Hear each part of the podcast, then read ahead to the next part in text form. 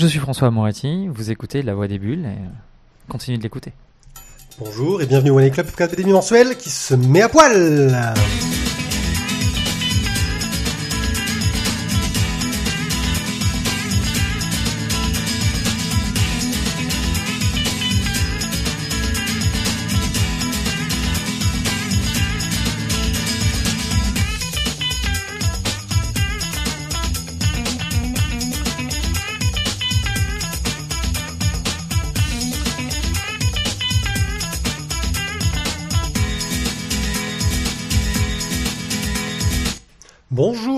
Tous, bonsoir même, car il est 21h01. Nous sommes sur Synops Live pour parler pendant près de deux heures de bande dessinée. Et pour m'accompagner, j'ai face à moi le grand, le beau, celui qui va dire plein de mal sur nos auditeurs en commentant leurs commentaires. Tizak. Welcome À ma droite, mon bras droit, celui qui m'accompagne depuis le début de cette émission. Son bras droit. Thio. Et mon bras droit aussi. Non mais en même temps, moi j'ai pas eu la même présentation, c'est un truc classe et tout, le plus... Ouais, moi j'ai... Mon bras droit, Non, c'est t'es le bras droit, toi tu déconnes ou quoi? Moi je suis rien, moi je suis le bouffon là, vas-y. On est là pour un long moment. J'espère que ce ne sera pas trop long. Et nous allons vous parler donc d'un programme, euh, un petit express. On va vous parler de séries qu'on suit depuis un moment et qui en sont au tome euh, 9, 10, 18. Nos chroniques seront consacrées à Scandalon, le nouveau Julie Marot, à Diagnostic, à l'Atelier Mastodonte, à Mort et Entêté. Notre splash page euh, mettra en avant le travail de François Moretti sur Burlesque Grill Monsieur François Moretti. avec une jolie interview que mes compères ont fait en mon absence et je bisque. Puis nous donnerons carte blanche à Antoine qui reviendra sur l'arrivée du manga en France dans la deuxième partie de son intervention que vous avez laissé sur un beau cliffhanger la dernière fois. Une petite rubrique online, on parlera un petit peu des nouveautés euh, qui sont arrivées sur Sponge Comics et un petit peu de nouveautés sur Mauvais Esprit. Enfin, le Dr Tizak dira du mal de vous parce que c'est un enfoiré. Non, pas de tout le monde, mais quand même. Et puis il sera temps de nous quitter. Oui, c'est triste, mais c'est comme ça. pas encore Attends, vas-y, on commence. Je voulais commencer en vous parlant d'une initiative que j'ai trouvée assez sympa, euh, qui est le projet Zephyr, qui est une vente aux enchères pour euh, promouvoir la, pour soutenir la recherche euh, sur la mucoviscidose. Ouais, pour promouvoir, promouvoir la mucoviscidose, ça peut être Ouais, je, suis, sur la muco. je me suis- je me suis rattrapé. tous debout Au premier rang, enfin non, au dernier, enfin... Merde Donc ça va se passer à Océanopolis à Brest, et donc il va y avoir euh, des expositions de nombreuses planches, des auteurs ont prêté des planches, et certaines de ces planches seront en vente, ce sera le 23 novembre 2013, et il y a une liste d'auteurs présents assez faramineuse, Euh, je pense à Arthur de Pince, François Moretti d'ailleurs euh, sera sans doute exposé, euh, qui en avait d'autres, euh, le dessinateur de la licorne, euh, Emmanuel Lepage, euh, vous pouvez acheter une planche d'Emmanuel Lepage, et ça... Garnido. Garnido. Qui ça? Je, je ne connais pas. Garnido, un mec qui doit sortir une BD bientôt En novembre. là qu'on attend. Bref, euh, voilà, si vous pouvez aller jeter un œil sur la page euh, du site, c'est euh, zephyr, z e f h i r.fr. Euh, Il y a toutes les informations et franchement, ça a l'air vachement bien. Je crois que j'ai dit ce qu'il y avait à dire là-dessus. Ouais. Le prix des planches, il le Je donne ne un peu ou pas, pas c'est la vente aux enchères. J'ai pas regardé le prix. Je sais pas Ouais, mais le prix de départ, quoi. Je ne sais pas. J'ai pas, j'ai pas été. Bon, il y en a qui sont exposés, il y en a qui sont à la vente. euh, voilà. Faut être collectionneur en général pour s'offrir une planche d'auteur de BD. Et riche. Quoique, ça dépend des auteurs. hein. Il y en a des moins connus que d'autres qui sont moins bankable, mais qui ont tout de même beaucoup de talent. Voilà, c'est dit. Putain, il dit du bien. En express, nous avons commencé par vous parler de Invincible, les tomes 9 et 10. Oui, on avait du retard, on l'a rattrapé un peu d'un coup.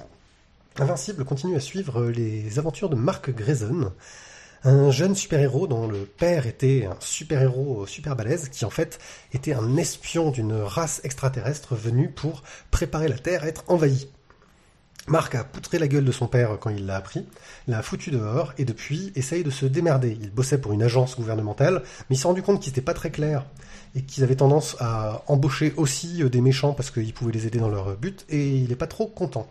En plus de ça, il a récupéré le jeune rejeton euh, de son père, donc il a un demi-frère, euh, qui est un demi-frère de deux races extraterrestres, qui a une particularité, c'est qu'il grandit très vite. Parce qu'il est né d'une maman euh, d'origine insecte. Voilà, il grandit très très vite, il a aussi beaucoup de pouvoir et il fait peur ce môme parce qu'on sent que, que, que, bah, les principes de morale, ça va pas être exactement son truc. C'est ça. Et puis comme il grandit très vite et qu'il devient très vite très très fort, en- incessamment sous peu, il risque de coller une rouste à son, à son grand frère. Je pense que c'est un thème de prédilection euh, chez, chez, chez Robert Kirkman. On va reparler tout à l'heure euh, quand on va parler de Du, Walking du, du, du, euh, en famille Ouais, ouais, non, mais tu sais, du, du, du- du petit jeune qui grandit trop vite. Euh, Ouais. Voilà, il doit y avoir beaucoup de peur là-dessus. Qu'avez-vous pensé de ces deux tomes? Oh, du très bon. Du très bon. euh, la partie euh, vie personnelle aussi de, de Marc euh, avance. Euh, Oui, il est toujours entre deux copines, euh, il sait pas non, il est plus- Oui, non, non, il est plus entre deux copines. Il et d'ailleurs, sa Eve. nouvelle copine, voilà, il est avec euh, Atom Atom Eve. Eve. Et sa nouvelle copine euh, accepte finalement qu'il ait conservé quelques liens avec, euh, avec son ancienne euh, petite amie. Oui, Ce qui est déjà pas mal. Ce qui est déjà pas mal. Donc, bah, c'est une série toujours très bien dessinée par Ryan Otley. Euh, toujours avec des tonnes d'arcs qui se mélangent hein, et qui toujours plein d'amorces, c'est-à-dire qu'on voit que Robert Kirkman n'arrête pas de lancer des petites pistes d'intrigue qu'il développera plus tard. Euh, c'est très frais, c'est très plaisant et donc je ne peux que le recommander. Oh oui. Invincible tome 9 et 10 chez Delcourt.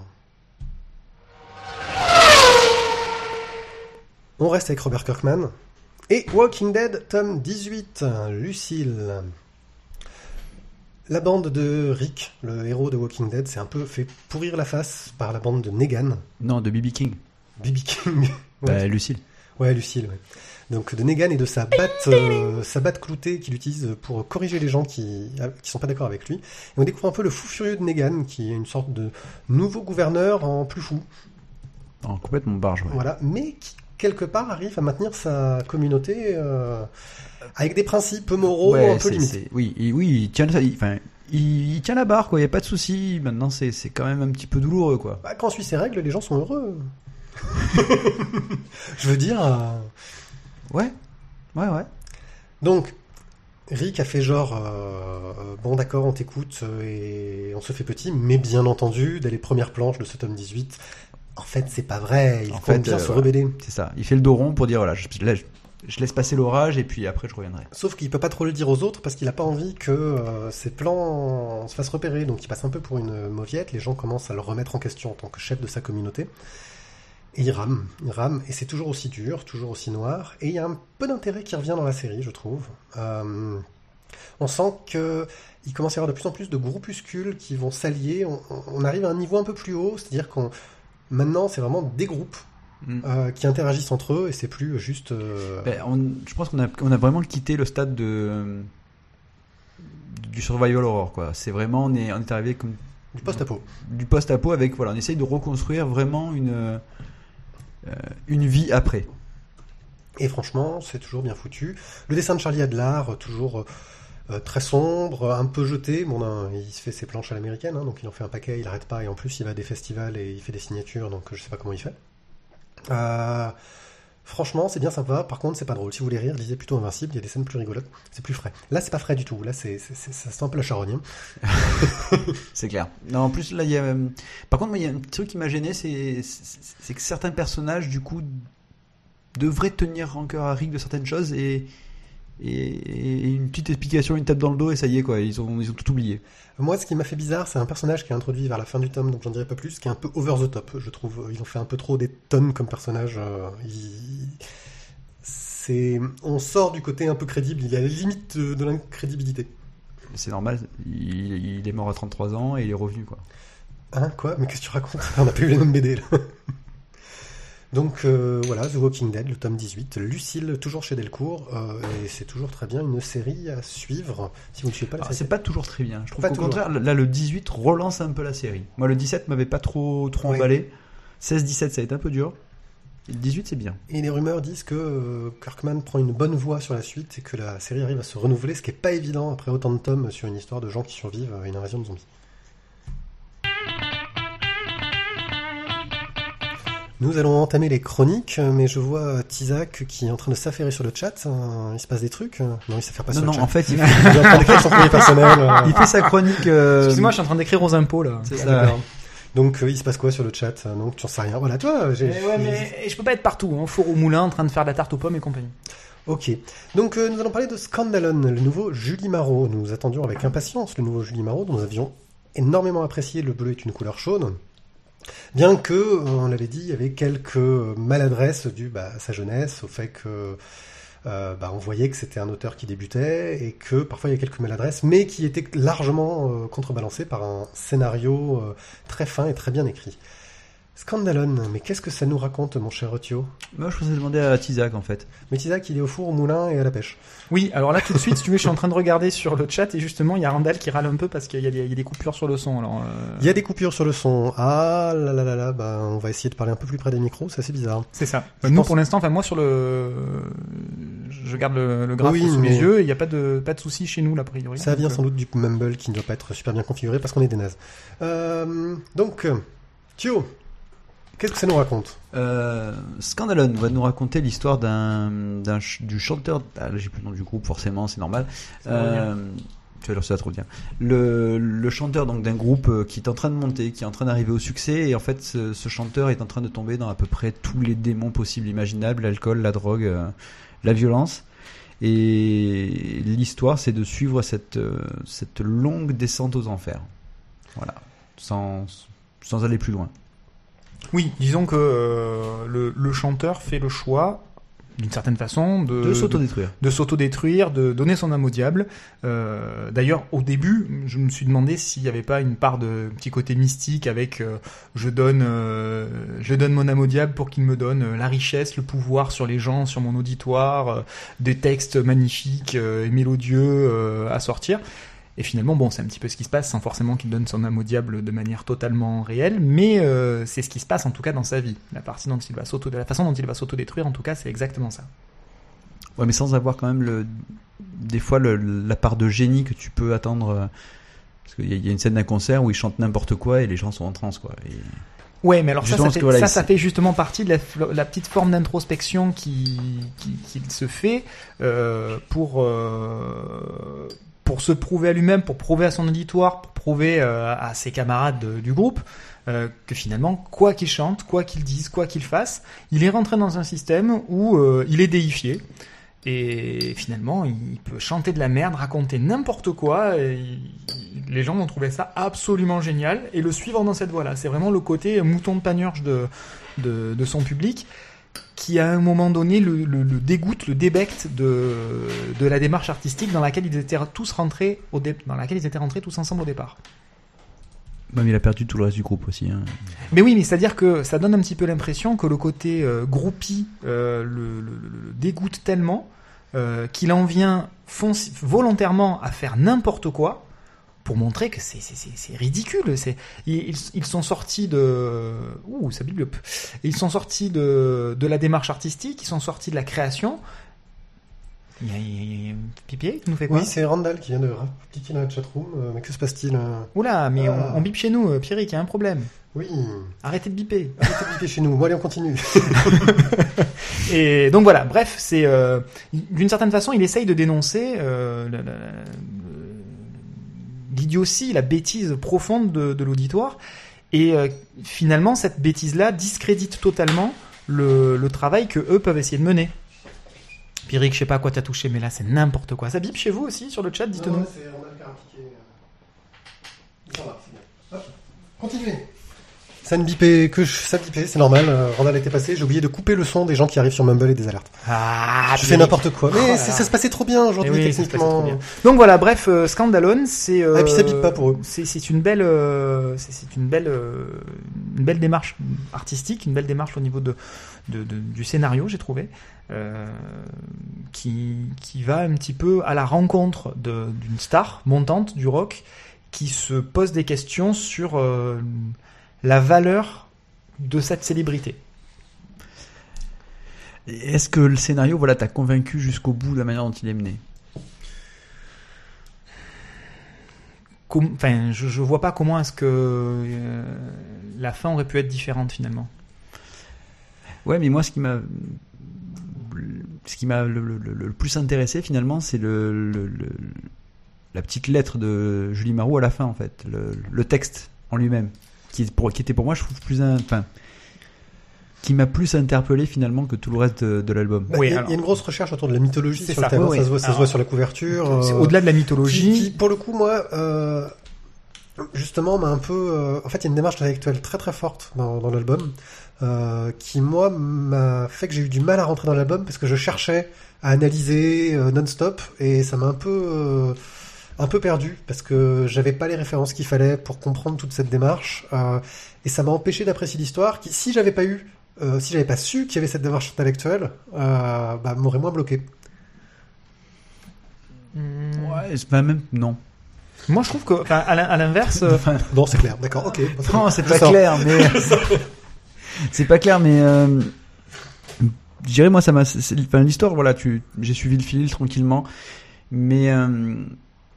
Ouais, comme tu disais, euh, Tizak, c'est que à la fin, bah, la, la fin pour moi elle est, est évidente dès le début presque.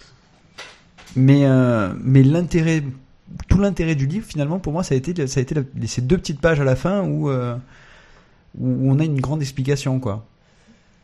C'est rare, ça, c'est rare hein, qu'on ait l'auteur qui peut revenir sur toute sa démarche Ouais, euh, et en fin je, de trouve, tome. je- je trouve ça vraiment génial parce que, à l'inverse de toi, euh, moi j'ai lu le, le- toute l'histoire bah, comme une histoire proposée, et à la fin, et c'est souvent comme ça que ça se passe, c'est qu'on a fini de lire l'histoire, on se pose des questions sur le pourquoi du comment, les intentions de l'auteur, machin, etc. Et là justement, on a des clés qui arrivent euh, directement parce que Julie Marot nous explique toute sa démarche. Euh, dans quel état d'esprit elle était euh, lors de cette création-là, les lectures qu'elle a pu faire, et on a une jolie petite bibliographie à la fin euh, de différents psychologues, psychanalystes, sociologues et compagnie, de grands noms, hein, bien évidemment, elle n'est pas allée pêcher les, les, les, petits recueils perdus au fin fond de la bibliothèque, hein, elle est restée sur, enfin, elle a traversé les grandes œuvres et les grands auteurs. Cette démarche-là de- d'explication à la fin du bouquin, je trouve, est vraiment géniale. Ça évite au lecteur de passer totalement à côté de l'intention de l'auteur. Si finalement, ben, on trouve que cette démarche intellectuelle, c'est bien gentil, mais euh, c'est pas ce que je recherche en lisant la BD, ben on s'en fout. Tu as lu la BD, tu t'es amusé, euh, tu as pris du plaisir en, en lisant la BD, et tu en restes là. Par contre, si effectivement ben, la démarche de l'auteur t'intéresse et euh, ce qu'elle a voulu dire en expliquant, en racontant l'histoire de cette façon-là, ben, te, donne vraiment de, gros éclaircissements sur ce que tu viens de lire. Et euh, moi, j'ai trouvé ça vraiment, vraiment passionnant. Bah, en fait, il y a ce côté de deux niveaux de lecture. Euh, C'est-à-dire que je pense que c'est le bouquin, il faut le lire euh, en omettant de lire toutes les préfaces, les préparations, les trucs qui vont t'enseigner. Tu le lis tel quel. Et si vraiment ça t'intéressait, s'il y a des trucs qui t'ont intrigué, tu peux commencer à, lire tous les textes qu'elle a mis autour, à t'intéresser, à même aller plus loin en lisant les bouquins dont elle parle dans sa bibliographie, etc. Euh, On va revenir un peu sur le dessin, parce qu'on a beaucoup parlé du scénario, euh, qui, qui est le cœur de l'ouvrage, mais le dessin, quand même, euh, c'est plutôt sympa. Non? Non? Ah oui, c'est très dynamique, il y a beaucoup d'énergie. Euh, ça m'a fait un petit peu penser à- sur certaines planches euh, ou certaines cases à, à de la peinture, euh, je ne me rappelle plus exactement le, le terme, mais qui est basée sur, sur de l'énergie. Le futurisme non, non, non. C'est pas le fauvisme. Ouais, c'est. C'est non parce que le fauvisme c'est une, de mémoire hein, c'était c'est uniquement au niveau des, des couleurs. Bah, moi, ça me fait penser couleurs. à ça, en fait, au niveau Euh, des couleurs. Mais, moi, j'ai euh, trouvé qu'il y avait, il y avait une recherche euh, de, de euh, dans, enfin, une mise en énergie du coup de pinceau, du coup de crayon. Enfin, vraiment, qu'on- on était dans cette démarche de, de donner euh, la colère et que le, le sentiment de colère est, est très bien rendu tout au long de, de- de- du bouquin. Et euh, à la fin, voilà, les quelques dernières planches, les quelques dernières cases, on va pas raconter euh, plus que ça, mais il y a un changement du coup d'humeur du chanteur, du héros principal de, cette histoire. Euh, ben, on est d'une part sur des tonalités euh, très différentes, sur des couleurs différentes, et cette énergie-là disparaît. Toute cette énergie négative, toute cette colère envers le public, envers le monde de la musique, etc., disparaît et on est sur des choses beaucoup plus apaisées. Je sais pas si tu as ressenti la même chose, Matt. Enfin, clairement, oui. Le- moi, je trouvais que le dessin s'accordait énormément avec l'émotion euh, de l'instant. Oui, puis elle a choisi de La partir, voilà, en plus par rapport au bleu est une couleur chaude, elle est partie dans des ocres, des rouges. euh, euh, Il y a quelque chose vraiment qui est, qui est très joli là-dessus. euh. Mais là où je rejoins Mathieu, c'est le, le côté fauvisme, effectivement, au niveau des couleurs, la, la- la description des visages. euh, on est tout à fait dans ce genre de tonalité, les, les contours, les traits, euh, on, est, on est vraiment là-dedans. Donc, bah, un album qui vous a convaincu par le scénario et le dessin. Euh, C'est pour qui? Ah, Moi, j'ai mis les, les fans des stars disparues ouais. Oui, oui, c'est pas et celles à disparaître. Ouais. Non, après, il y en a qu'on voudrait. Enfin, J'avoue que moi j'ai pensé, j'ai pensé à, à, à Jim Morrison et à Bertrand. Cantat. en C'est le évident, disant, hein. c'est évident. Graphiquement, le personnage fait penser C'est à une sorte de mix des deux. euh, c'est évident. donc, complètement. Complètement. C'est, c'est, c'est l'énergie destructrice, euh, la, folie euh, de l'artiste. euh, On est, on est complètement là-dedans. Et puis bon, après, c'est les dérives qui arrivent avec la scène, le monde du spectacle, les tournées. voilà. Moi, je dis que ça recommandé à, ceux qui veulent devenir célèbres. c'est c'est une bonne leçon pour dire, bon, on va peut-être faire gaffe, parce que franchement, sinon ça craint. Voilà. Bon, petite remarque de Julien83 qui, qui, en petit commentaire, nous dit euh, Pourquoi besoin d'un texte de socio-psycho qui ne sert à rien? Le lecteur serait-il bête? Bah, le lecteur est pas forcément bête, mais on n'a pas forcément les références euh, qui ont permis euh, de construire la bande dessinée, je pense. Moi, c'est surtout ça. On n'a pas forcément cette culture-là. Et ça permet, si on a envie d'aller plus loin, de les avoir. Alors effectivement, c'est le genre de truc qu'on mettrait en bonus DVD, ce que disait Merton sur le chat. Euh, sauf que là, bah, ils les ont mis tout de suite euh, dans la version cinéma, on va dire. Ils n'ont pas attendu de faire une réédition pour le faire. Et je trouve ça plutôt pas mal. Après, on n'est pas obligé de le lire si ça nous. C'est voilà clair- clairement quand tu enfin moi la première fois où là j'ai lu j'ai lu l'histoire et ensuite j'ai lu le le texte à la fin. L'histoire se suffit en elle-même mais c'est vrai que j'ai trouvé que la lettre enfin le- je dis une lettre mais euh, Oui. le, le texte apporte je trouve beaucoup de de compréhension vis-à-vis du travail de Julie Marot. Et euh, alors c'est pas que le lecteur est bête, mais euh, c'est, je trouve que c'est un petit plus. C'est un petit peu comme des bonus qu'on a des fois dans certains bouquins où, où l'auteur va expliquer comment est-ce qu'il a dessiné, comment est-ce qu'il a fait sa recherche, euh, d'où est venu l'idée du scénario, pourquoi est-ce qu'il a fait ça. Enfin, Merton parlait des bonus de DVD que l'on peut voilà, retrouver ça, quand il y a les, les interviews, commentaires des, euh, Mmh. des réels- euh, du réalisateur. Ou, du ouais, ou comme. Milady faisait pour certains certains bouquins où tu avais vraiment un gros bonus à la fin avec une interview et une explication. Bah, moi je pense que c'est vraiment de, de cet ordre-là en fait. Oui, c'est, ça apporte vraiment quelque chose en plus à la lecture. Si on a envie, on n'est pas obligé de. Je pense que tout le monde ne regarde pas les bonus des DVD. euh, Clairement. Voilà. Diagnostic. Diagnostic euh, qui est sorti chez l'éditeur Tanibis. Une bande dessinée de, sors-moi les noms que j'ai pas sous la tête, Diego Agrambo, Et Agrimbao, Varela. Agrimbao. Lucas Varela, on le connaît parce qu'on avait parlé de, de son Pinocchio qui était complètement hallucinant, débile et drôle. Euh, là, on est parti sur quelque chose d'un petit peu plus euh, posé, Mais toujours quand même hallucinant. toujours hallucinant. Euh, Le LSD, il, se le produit lui-même ou il se fait livrer? Je ne sais pas. En gros, le scénariste est parti sur des comment? Sur des problèmes mentaux et a essayé d'écrire une, une histoire courte autour de chacun de ces problèmes mentaux Enfin problèmes mentaux ou physiques. Hein. ou physiques. Des, Oui. des maladies un peu rares. Oui, problèmes de perception, euh, enfin qui provoquent en général des trucs, euh, des maladies un peu rares qui existent apparemment. Et bah, Lucas Varela, lui, a essayé de retranscrire ça graphiquement, ce qui n'est pas toujours évident et ce qui part un peu en vrille. Donc on a, euh, je sais plus, il y a six histoires, je crois. six maladies. six maladies, euh, toutes très différentes. Vas-y, cites-en une, je les ai plus en tête. Euh, t'as la gnosie, tu as la claustrophobie, À replacer dans le Scrabble celui-là. Ouais, gnosie, c'est la classe. hein. Euh, la, la synesthésie, Ah, la synesthésie. l'aphasie, la kinétopsie La kinétopsie. Bon, il y a toujours un petit descriptif de ce que c'est. hein. et la prosapagnosie. Pagnosie. Oui, Pagno. Pagno. Donc, Ah, c'est du euh, grec, à Pagnos. hein. C'est, le truc de, de- de mé- médecine. hein. donc, il commence toujours par une petite planche où on a, vous savez, ces personnages, euh, où on va pouvoir les habiller en découpant les trucs pour les coller euh, dessus, qui représente le personnage et qui permet un peu de voir son univers et son environnement. Euh, et qui c'est assez rigolo pour le coup, souvent. Et ensuite, on a ces histoires qui sont très variées. hein. On est souvent proche de l'histoire d'horreur, du thriller, euh, parce que c'est des personnages qui ont des, gros problèmes. Et surtout, il y a un travail sur la mise en abîme, parce qu'il travaille beaucoup sur la forme, comment euh, gérer cette bande dessinée pour raconter cette histoire-là, qui est assez, euh, assez bluffant parfois, parce que rien que sur la première histoire, sur la- les problèmes de perception de, de la réalité, euh, il y a une dernière planche qui nous montre ce qu'est vraiment la réalité, et c'est assez, assez fabuleux. On retrouve tous les éléments euh, du, du délire qu'on a cru lire avant, euh, et ça rend tout cohérent en fait. Voilà. Thio, euh, de Non, la non, tête. je, je, je, je- je- non, c'est, enfin, moi j'ai lu ça assez rapidement. Enfin, ça se lit très vite. Hein, oui, ça se lit très euh, très vite. Oui. C'est, complètement halluciné. Euh, je- moi, j'étais surpris justement par, la- par les dessins et, et réussir à, à retranscrire euh, enfin, cette maladie, cette espèce de, enfin, cette folie, on va dire, euh, parce que bon, pour certains, ça, je pense que ça doit quand même rendre totalement fou euh, les problèmes de, de vue ou de, de non reconnaissance d'objets ou de voir que le mouvement ou pas le Une mouvement. évolution là, en plus là, dans la folie. C'est voilà, c'est au niveau du dessin, c'est vraiment une, une- une retranscription qui fait mal à la tête, mais, euh, mais qui est très très très intéressante. Au niveau de- du travail de l'auteur, moi j'ai été vraiment surpris parce que c'est euh, euh, chaque nouvelle maladie, on rentre dans un nouvel univers, on rentre dans un nouveau truc barré. Et d'une certaine façon, euh, j'aurais- pensé que ça, ça puisse être un recueil en fait, c'est-à-dire plusieurs auteurs, plusieurs auteurs.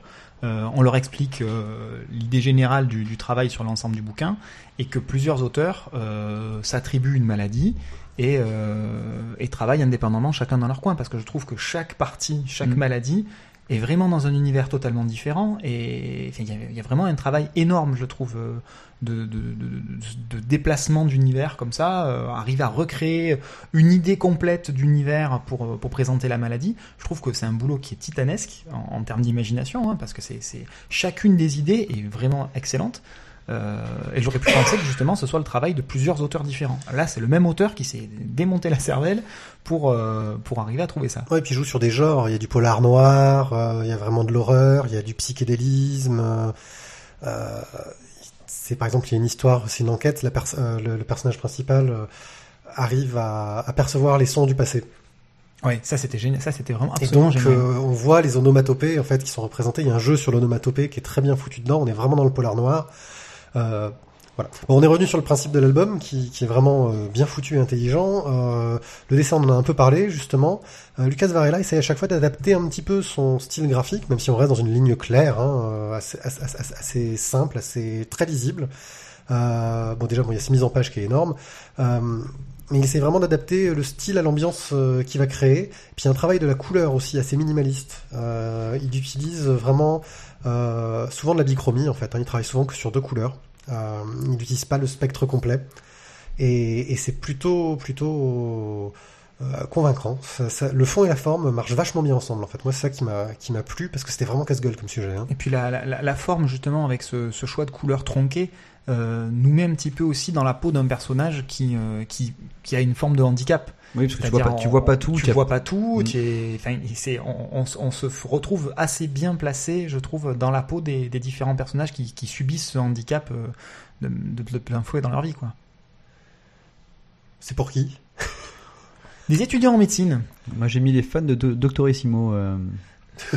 Doctissimo. Doctissimo, euh, j'avais plus le nom en tête, mais bon, j'y vais pas trop souvent. hein. Ah ouais. Bah moi je pense que c'est aussi Même pas pour les euh, massages tantriques Non, ça c'est ton cadeau d'anniversaire. Ah, justement, je lance un petit appel. Si euh, quelqu'un connaît une masseuse tantrique euh, sur Marseille, euh, c'est bientôt l'anniversaire de Tizak et justement, on voudrait lui offrir ça. Donc, euh, Voilà, voilà, voilà, voilà.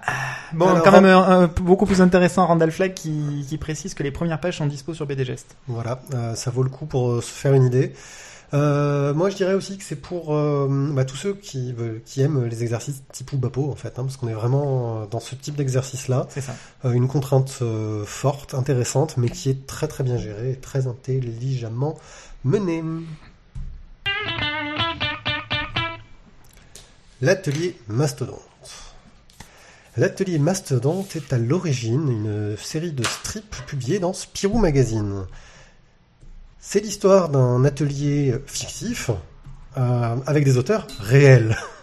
fictif, ils ont pas vraiment vécu Ils n'ont ensemble. pas vraiment fait un atelier. C'est-à-dire qu'on a les, auteurs, pas forcément que de Spirou, hein, donc euh, c'est la bande, c'est des auteurs. euh, donc il y a Louis Trondheim, Guy, donc connu pour plein de choses. Il y a Johan, il y a Julien L. voilà, Guillaume Bianco, Thébault qui rapplique au bout d'un moment, Stan Evans font un petit passage, donc Mm. plein d'auteurs vraiment sympas. Il y a Alfred aussi, je crois. Ouais. Euh, donc euh, plein d'auteurs vraiment sympas indépendamment et qui s'amusent. Euh, Pedrosa aussi. Oui, Pedrosa. Accessoirement. et qui s'amusent à raconter bah, une sorte de, De vie commune. de vie commune d'atelier, comment ils s'organisent, comment ils vivent ensemble, euh, toutes les petites misères qui peuvent arriver à un auteur de BD, euh, dont un super passage sur Angoulême, avec les connus, les, les connus et les pas connus. Parce que Guillaume Bianco, euh, lui, euh, c'est un petit, même si bon, je crois qu'il commence à bien cartonner quand même, mais euh, c'est un petit loser à côté de Trondheim qui lui fait partie du jury quand même hein, Ouais. d'Angoulême. C'est la classe. Donc, euh, et ils s'amusent, bah, en fait, à se faire des strips où ils se répondent souvent, en fait. On a l'impression que c'est une sorte de, d'impro total, euh, où ils envoient chacun un strip, l'autre va faire ah je vais faire un strip en réponse, Thébo va faire un caca et ainsi de suite. Euh... Est-ce que Thébo fait des Ça caca c'est moche quand même, ouais. Là, Là, là, il vient quand même de, de flinguer une partie de l'intrigue principale. Bah, Thébo, c'est vrai que c'est l'auteur de Captain Biceps. Euh, Putain, il nous a défoncé les oreilles. Ouais, euh, oui, mais on peut pas le dire euh, le nom de la série sans crier, c'est Ouais, comme ça. Euh, lui aime beaucoup l'humour pipi caca, est reconnu pour ça et il joue beaucoup là-dessus parce qu'il y a une auto-caricature euh, des personnages. Trondheim a l'air vraiment pas très sympa. Euh, il fait- non, non, c'est pas qu'il a pas l'air sympa, c'est qu'il fait peur à tout le monde. ah ouais, non, mais c'est le mec. Euh, là, si je devais l'interviewer, euh, j'aurais peur en fait. Euh, je le ferais parce que je passerais pas à côté, mais, mais j'aurais peur.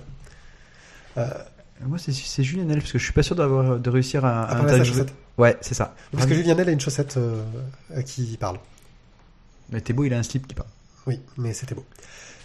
Euh, donc, série de strips, euh, humoristique, complètement débile, vie d'auteur. euh, ça peut, euh, bah, c'est comme les strips, c'est comme toutes les séries de strips. Normalement, euh, lire tout d'un coup, euh, bah, ça peut être vite, euh, ouais, euh, l'overdose. Bah moi, ça me l'a pas fait.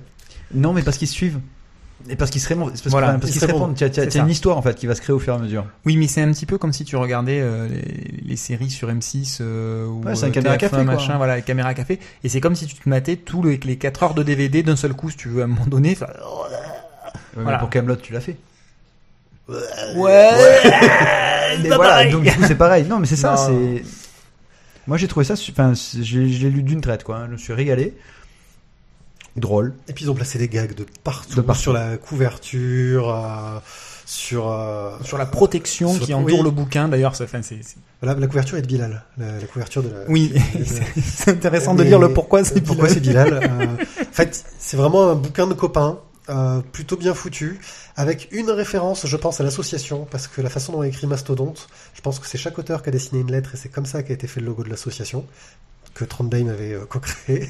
Euh, et et c'est pas très ambitieux, mais moi j'ai passé un très bon moment, et je pense que les lecteurs de Spirou doivent s'éclater à les lire au fur et à mesure. euh. En fait, je pense que si, tu es euh, un petit peu BD-fil et que tu connais les auteurs, euh, un petit peu le milieu, machin, etc., le principe des ateliers, ça, fait rigoler parce que c'est la BD pour les auteurs de BD et éventuellement pour les BD-fils, entre guillemets. Après, si tu es un petit peu en dehors de ce cercle-là, voilà, je pense que c'est... euh, c'est peut-être un petit peu rébarbatif. C'est euh, c'est un peu le milieu du cinéma qui, qui regarde le, milieu- le nombril du milieu du cinéma avec euh, genre le bal des, act- des actrices qui, qui reste un- en soi un bon film, tu vois, mais qui est le milieu, des, le milieu des acteurs qui regarde le milieu des acteurs. Là, c'est un petit peu la même idée, quoi. Mais ils ont un cri de guerre. Croix. Mastodonte Voilà, mais euh, Trondheim il veut pas le faire. Euh, Voilà, voilà. Non, il le fait. Oui, il le fait un moment, mais il va. À Angoulême, il l'a fait. Bon, Euh, Randall, Randall nous dit, si je vous suis, c'est une BD apéro. Oui, oui, c'est c'est purement une BD apéro. euh, c'est sympa à lire. Et puis, en plus, voir des auteurs qui sont pas forcément euh, dans le genre du strip ou de l'humour, parce qu'il y a des auteurs, euh, c'est pas des humoristes forcément. Euh, moi, j'ai adoré la relation qui se crée entre Guillaume Bianco et, et Trondheim, en fait. Euh, c'est ceux qui se font le plus d'échanges. Oh là là, attends, tiens, tu es en train de balancer des. Quoi, des tu, trucs, tu là. veux dire qu'ils sont en couple? Tu veux dire qu'il y a un truc? Euh, je, je préfère ne, ne rien dire, on va avoir des, des- des- des problèmes. Bon, ben, Guillaume, euh, Lewis, si vous nous entendez, laissez des coms. Voilà. Lâche les coms. Lâche les coms. C'est pour qui? Euh, je crois que j'ai déjà dit. Ouais. Alors, je suis toujours dans les fans en fait. Ouais, les fans. Les fans de la vie des stars. C'est pour Jacques Martin. C'est ça. les fans de la vie des stars. aujourd'hui. Pour, ceux, pour, pour, pour ceux qui veulent rire des coulisses. Oui, voilà, mais c'est, c'est quand même drôle. Hein. Enfin, euh, moi, j'ai arrêté en cours de route parce que bon, c'était long à lire avec tous les strips, euh, tout ça. Mais euh, et du coup, voilà, comme on le disait, euh, tout lire d'un coup, c'est pas forcément euh, passionnant, mais c'est intéressant, c'est bien foutu. euh, puis bon, ça reste quand même des, des auteurs confirmés dans l'ensemble, hein, donc. euh, Oui, oui, c'est- ils sont tous. Il euh, y a pas beaucoup de déchets, quoi, hein, franchement. C'est très très bien. Mort et entêté. Alors là, on remonte à loin parce que c'est une BD que j'ai lue il y a très longtemps. Euh, mais je crois que pour nous pitcher le début, ça va être Tisa qui va pouvoir le faire parce que lui, il a lu il y a pas longtemps le début. C'est ça. Et en fait, euh, merci de pas me le passer parce que moi, j'ai lu que le début, genre les cinq premières pages. Merci bien, de me comme ça tu feras pas le de pitch. spoil. Comme ça tu feras pas de spoil. C'est ça. Donc mort et entêté. Première chose que j'ai à vous dire, ne vous arrêtez pas à la couverture. Voilà. Ne vous ratez pas la couverture. parce que parce que parce que voilà. Donc on a une jolie couverture euh, avec euh, du bleu euh, Et du turquoise rose, ouais. et du rose. Une jolie nana de trois quarts d'eau euh, euh, blonde avec une magnifique robe à froufrou rose. Donc voilà. Bref si on s'arrête là euh, on va pas bien loin. Et puis tout de suite dans les premières pages on suit donc euh, deux personnages. Un premier qui est un gros loser qui, qui s'est fait plaquer, qui perd son boulot et qui donc euh, tombe euh, amoureux, en tout cas c'est comme ça qu'il le présente, euh, de sa télé. Et donc euh, il va vivre euh, face à sa télé, avec sa télé, jusqu'au jour où même l'huissier vient lui piquer sa télé et vraiment il est au fond du fond du trou. Et la fameuse blondinette qui est en couverture et qui fait son petit jogging, qui se fait filmer par une équipe de gros lourdeaux et qui, au détour d'un chemin, fait une rencontre qui était bien évidemment prévue euh, avec un intermédiaire pour engager un tueur à gages, puisque cette jante demoiselle euh, veut faire assassiner son mari. Et les journalistes se rendent compte sur leur, en regardant leur rush qu'il y a eu un échange de valises. Un échange de chiens. Oui, de chiens, oui. Puisque le Pour le chien, là, c'est le chien. pour le coup, c'est pas un échange de valises, c'est un échange de chiens. Et donc décide de mêler l'enquête. Et là, on se retrouve à suivre une bande de losers.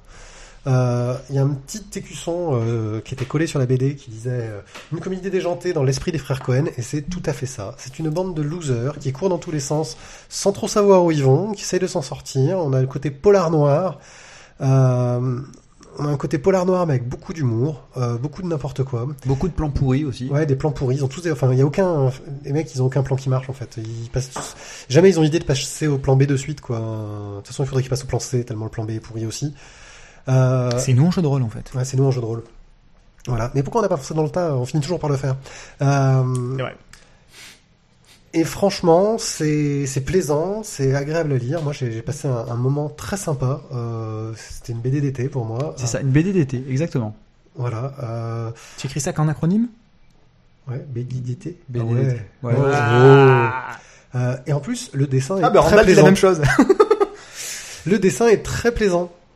Euh, Il y a un dessin super dynamique, super péchu, euh, un peu caricatural avec euh, un travail de la couleur, euh, avec assez peu de contours noircis, euh, qui, qui passe vraiment très très bien euh, et qui suit très bien le propos. Effectivement, la couverture est un peu trop rose à mon goût. euh, et si mon libraire ne me l'avait pas offert, offert oui oui, euh, Notre libraire qui s'appelle la BD Aix-en-Provence.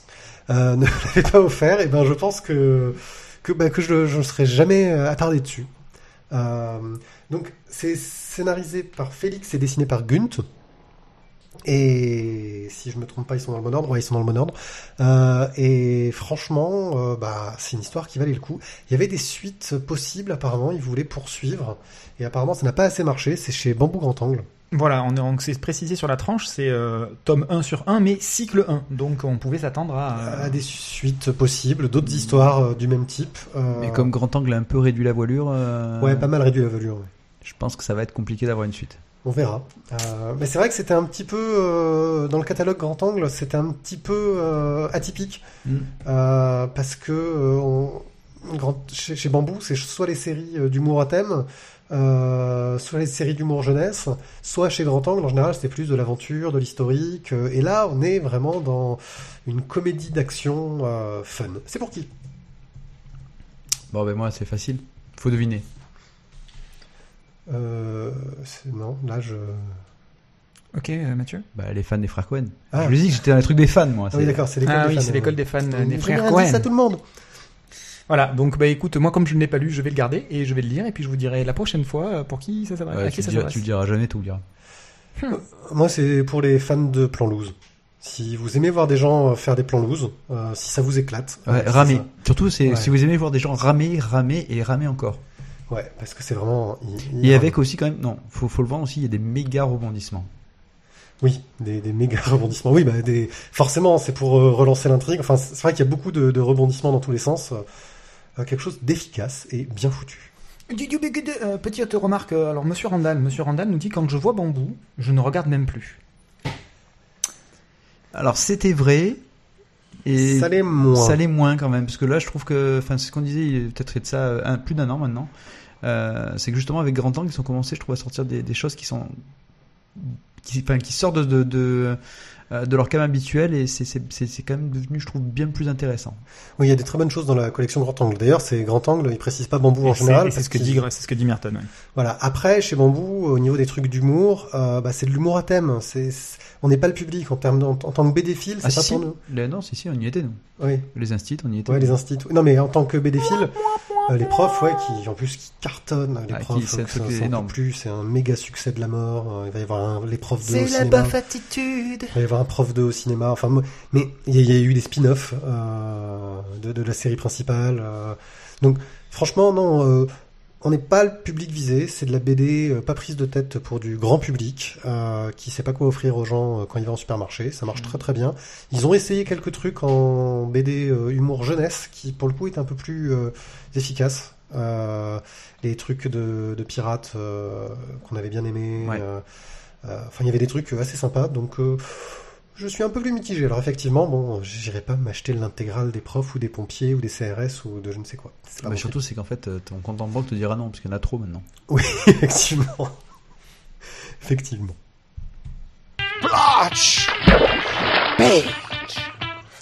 Notre splash page est consacré à François Amoretti. François Amoretti a sorti il y a assez peu le tome 2 de Burlesque Grrr. Oui, c'est Grrr. G-I-3-R-L. Oui. euh, qui clôt les aventures de Violette. Ouais. Nous avons rencontré François Moretti. Vous avez rencontré François Moretti Ouais. dans une chouette interview que nous Oui. allons passer juste après. Monsieur Mais avant ça, pour vous guider un petit peu, on ne va pas rentrer dans la critique de suite. Je vais demander à, à Thierry, parce que Mathieu l'a montré du doigt, de nous faire le pitch Salaud de Attends, c'est super discret. Excuse-moi, t'as fait le pitch de quoi toi depuis tout à l'heure Mais j'étais comme ça, j'avais la BD devant toi et Oui, j'ai le dos derrière, ça, trop ouais, tu- bien. Tu vas voir, tu vas avoir le le doigt derrière toi aussi. ouais. Mm. Alors, Donc Burlesque, euh, les aventures de Violette, qui est euh, l'héroïne d'un groupe de de rock, euh, Rockabilly, de rockabilly. Voilà, on est euh, on est dans l'ambiance 50s à mort. mais contemporain. Mais voilà, mis à la, quand même. C'est un groupe rétro. jour. Mais c'est un groupe ultra rétro, rétro dans ses goûts, rétro dans la dans leur production, rétro également dans leur dans leur petit hobby puisque ils sont à fond de et comme la dernière fois, j'ai oublié Des Hot. Road. des hot road, voilà. Euh, Et comme la dernière fois, je te sauve la bise. Ouais, mais tu es là pour ça. Les hot road, les tatouages. les le hot road, les tatouages, voilà. des- euh, donc euh, Violette fait euh, des revues des feuillages burlesques. Euh, elle fait de la photo euh, de charme, elle fait de la photo de lingerie, etc. Bref, euh, En tant que une- mannequin atypique. en tant que mannequin atypique, puisque la demoiselle a des formes outrageusement exagérées. Au niveau des seins, au niveau des fesses, au niveau des cuisses, Enfin, la madame est fessue, la madame est charnue, la madame est désirable, somme toute. Oui.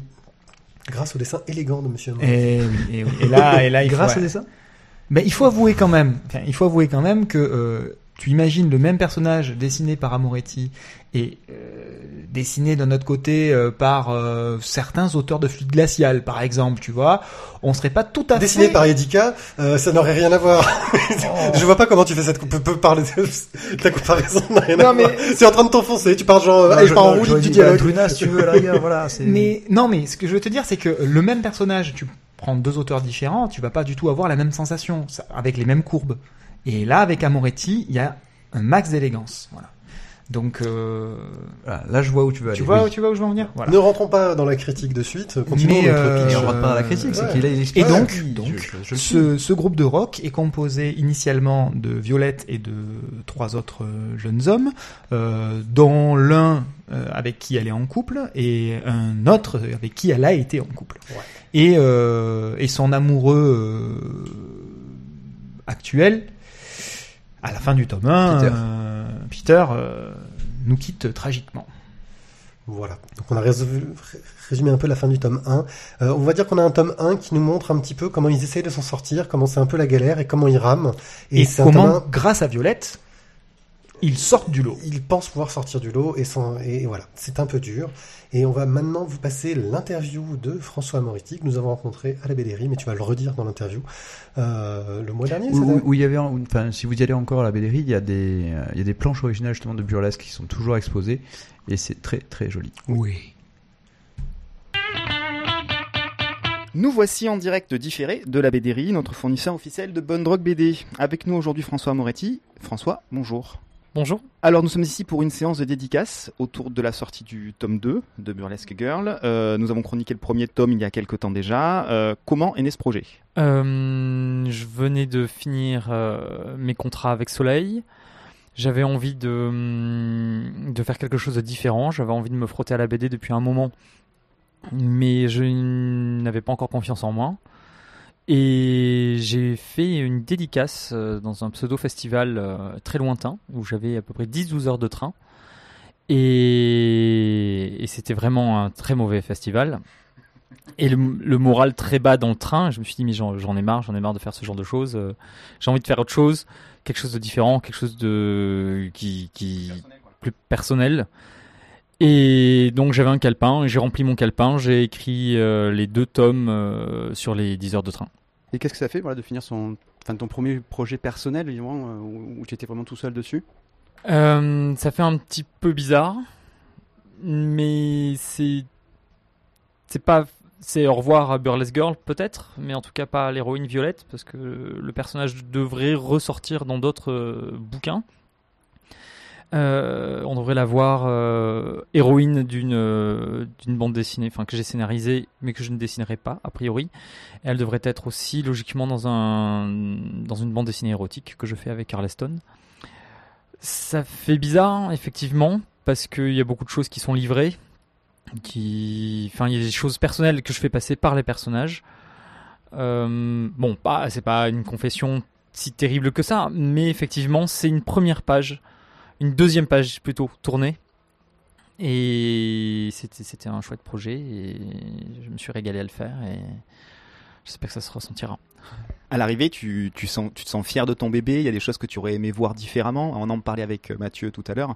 Il a vu que tu envisageais de sortir ça en noir et blanc. Euh, ça évidemment, ça dépend euh, de mon éditeur en Kama. Est-ce qu'ils vont euh, accepter de le faire en noir et blanc? Est-ce que euh, sinon, moi je comptais le faire, le sortir tout seul en tirage très limité, en faire je sais pas 50 ou 60 exemplaires, mais pas beaucoup plus. Mais ça représente un énorme budget à sortir avant. Certes, il y a des Kickstarter, ce genre de choses. J'ai du mal à aller demander à des gens de l'argent avant que que le projet soit fait, même si c'est euh, c'est un c'est assez régulier maintenant, c'est passé dans les mœurs, c'est dans l'air du temps, oui, c'est vrai. Euh, J'essaierai de le faire. J'imagine que Ankama, surtout sur un petit tirage comme ça, que je distribuerai vraiment de la main à la main euh, ou sur Internet, serait d'accord pour me rétrocéder les droits pour juste ce, cette, euh, cette édition-là. On en avait parlé, ça devrait être faisable. En tout cas, c'est dans les buffers. J'espère bien que ça se fera. Et tu n'as pas peur qu'en noir et blanc, Burlesque perde un petit peu de, toute l'énergie qu'il y a dedans ou, euh, ou tu comptes du coup retravailler quelques planches peut-être pour, euh, pour mieux s'adapter à, ce passage? Euh, moi, j'ai toujours imaginé Burlesque Girl en noir et blanc. Donc, je, a priori, je ne retoucherai rien. Et il sortira tel quel. La couleur de Nephila euh, me plaît beaucoup, elle a fait un super boulot. Mais je pense que le noir et blanc peut, peut aller tout seul aussi. Lors de la chronique du premier tome, euh, ce qui m'avait frappé, c'était le, sens du détail dans tes planches. Vraiment, que ce soit pour les tatouages, pour euh, tout un tas de détails de vestimentaires, euh, coupe de cheveux, etc. C'était vraiment très précis. Alors, est-ce que c'est un milieu qui, toi, t'es familier? Est-ce que c'est simplement parce que tu es très documenté, parce que c'est quelque chose qui te plaît? Ou tu as dû aller faire des recherches spécifiques là-dessus? En ce qui concerne les détails, moi j'adore en faire, je- j'essaye d'en mettre le plus possible. Là, le problème c'est que c'est une bande dessinée, il y a le temps euh, de la faire, donc je peux pas mettre tout ce que j'aimerais mettre. Ce ne sont pas des illustrations, ce sont des cases, et euh, parfois il faut aller à l'essentiel. En ce qui concerne mes références, c'est un milieu euh, que je connais, que je fréquente, dont je fais partie. La majorité de mes copines sont pin-up ou effeuilleuses burlesques. j'ai des amis qui ont des hot rods, notamment Charlie Lecache, qui est le rédac chef du magazine Custom, dont la voiture euh, m'a servi pour faire le tome 2, et qui est sur la couverture du tome 2. Euh, les tatouages, c'est pareil, donc je suis tatoué. euh, la majorité de mes amis sont tatoués. J'ai des amis tatoueurs. Et dans tous les cas, oui, j'ai dû faire des recherches, parce que quand je dessine notamment des, euh, des hot rods, j'essaye de faire plaisir aux gens qui aiment les hot rods, donc les véhicules sont des véhicules existants, ce sont, euh, ils sont très, très documentés au niveau de leur forme, au niveau enfin, du détail, des carrosseries, des, des, des moteurs, de ce genre de choses. Oui, il y a beaucoup de, de recherches pour, en tout cas, pour fignoler les détails. Effectivement. Justement, sur les, tu as beaucoup de planches avec euh, Violette où tu as mis beaucoup d'assemblage autour d'elle. Est-ce que ça te donne pas envie de faire de, de la photo ou justement de faire de la photo de pin-up? Ah, je ne suis pas photographe, un photographe amateur euh, effectivement, mais j'aime bien faire de la photo, mais ce n'est pas c'est pas quelque chose que je, je, je voudrais faire particulièrement. Euh, je voulais faire effectivement, un, par contre, dans les bonus, je voulais ajouter des photos, parce qu'il y a des photographes, notamment américains, euh, et des modèles euh, que j'aime bien, et j'avais envie de mettre 3-4 euh, photos. Finalement, donc notamment avec Veronica Virgo, qui est une pin-up californienne, avec qui je m'entends très très bien, et qui est l'incarnation de Violette. Mais alors c'est le hasard. On s'est rencontrés justement à cause de ça. Parce qu'elle a vu passer un de mes dessins, elle dit mais c'est moi, tu me connaissais avant, donc je découvre, je découvre ses photos. On s'est super bien entendu, je lui ai envoyé le tome 1, euh, euh, ainsi qu'un t-shirt Burlesque Girl, donc elle a fait une séance de photos avec. Et, chaque fois que je vois ces photos, je me dis bon sang c'est Violette. Et on voulait mettre des photos de Véronica notamment à la fin du tome 2 dans les hommages. Le problème c'est euh, les photographes avec qui elle travaille, je sais pas comment ils se dé- débrouillent, mais il va- il n'avait pas de format haute définition. Aucun format imprimable. Donc c'est tombé à l'eau. Ensuite, euh, on devait avoir euh, aussi un, collectif qui s'appelle 666 Photographies, qui font des photos euh, vraiment formidables avec des décors incroyables. Et euh, je leur avais proposé la collaboration de faire un shoot euh, orienté burlesque girl en trouvant donc euh, une modèle qui soit dans l'esprit et retrouver un petit peu cet esprit-là. Euh, Il y avait un hockey qui a été euh, donné euh, l'an dernier, quelques échanges de mails et puis tout à coup un espèce de blackout, plus rien. Euh, ensuite aussi avec une photographe euh, euh, locale française, enfin une parisienne, qui aussi n'a pas eu le temps d'organiser tout ça, de faire venir la modèle qu'il fallait. Et c'était pas évident. On a essayé de, faire euh, avec euh, une photo de la Darred Star avec qui, je suis ami, qui est aussi rouquine, euh, enfin qui, est bien chaloupée et un petit peu comme Violette, qui pouvait correspondre, mais c'était pas encore assez dans l'esprit. Donc effectivement, la photo, c'est le projet photo s'est arrêté là. Quand même une envie de le poursuivre. Peut-être justement, bon, on, va, on va y venir à la suite de l'actualité. Euh, dans le prochain tome où Violette apparaît, peut-être là, cette fois-ci, dans les dédicaces à la fin, euh, une possibilité de le faire cette fois-ci, si on s'y prend un petit peu plus à l'avance. Je ne sais pas, peut-être. Hum, justement, pour, quand tu parlais de, de Violette, c'est un, un personnage voilà, qui a des formes qui sont un petit peu exagérées. Est-ce que est-ce que c'est voilà, c'est pour prendre le contre-pied justement des pin-up euh, classiques des années 50 enfin, que moi je connais voilà, de, de, mémoire ou est-ce que c'était euh, un choix de, de montrer la femme forte de, différemment? Euh, Il y a plusieurs points. Et le premier point est- qui, est le, le moins véritablement important, qui est un point personnel. Je trouve que souvent les femmes sont standard- standardisées, que ce soit dans les médias ou euh, la bande dessinée.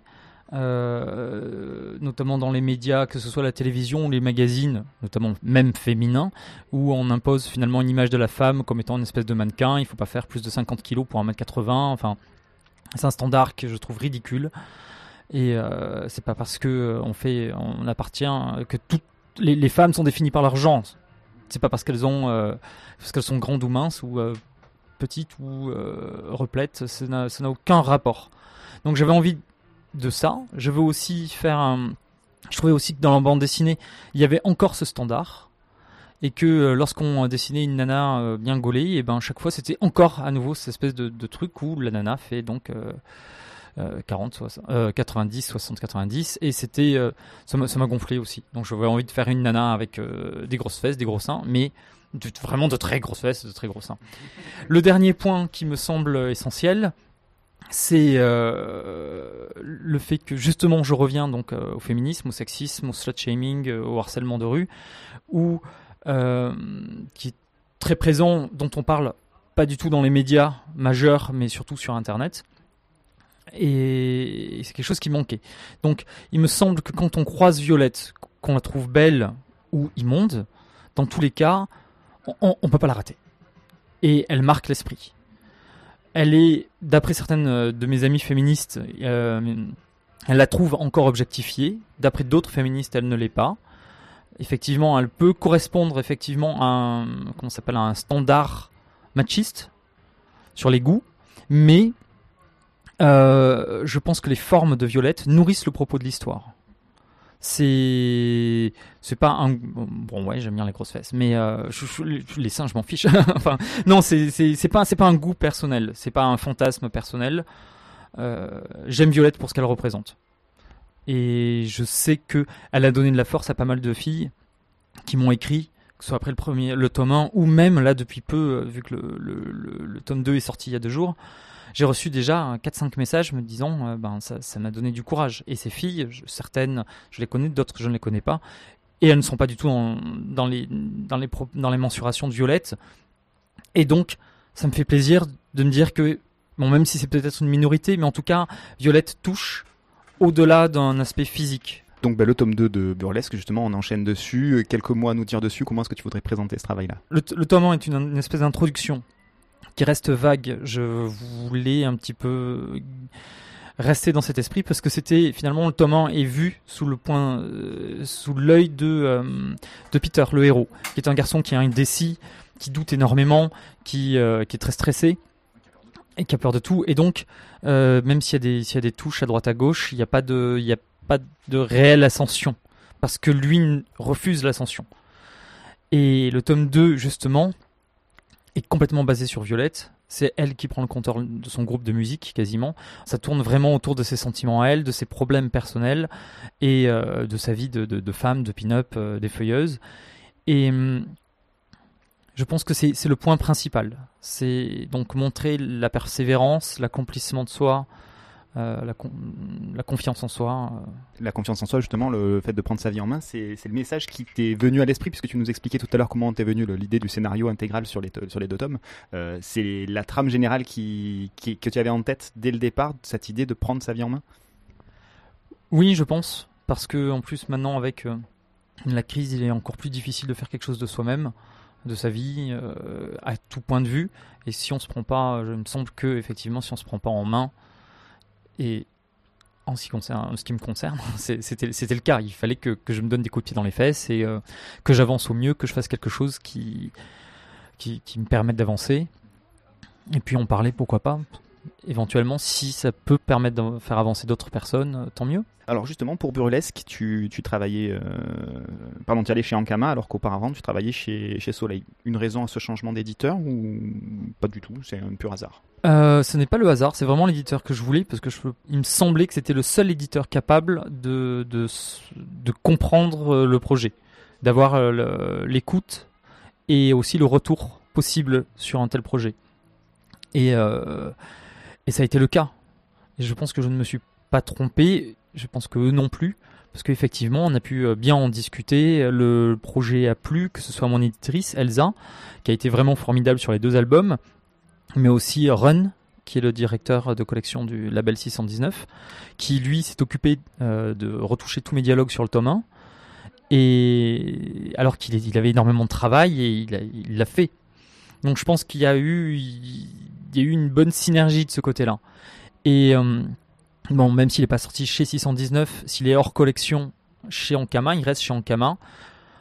Les gens qui aiment les productions Ankama savent qu'il y a des choses différentes, que ça s'adresse souvent à des niches, mais de, manière euh, très euh, pop, très, ouverte, je pense.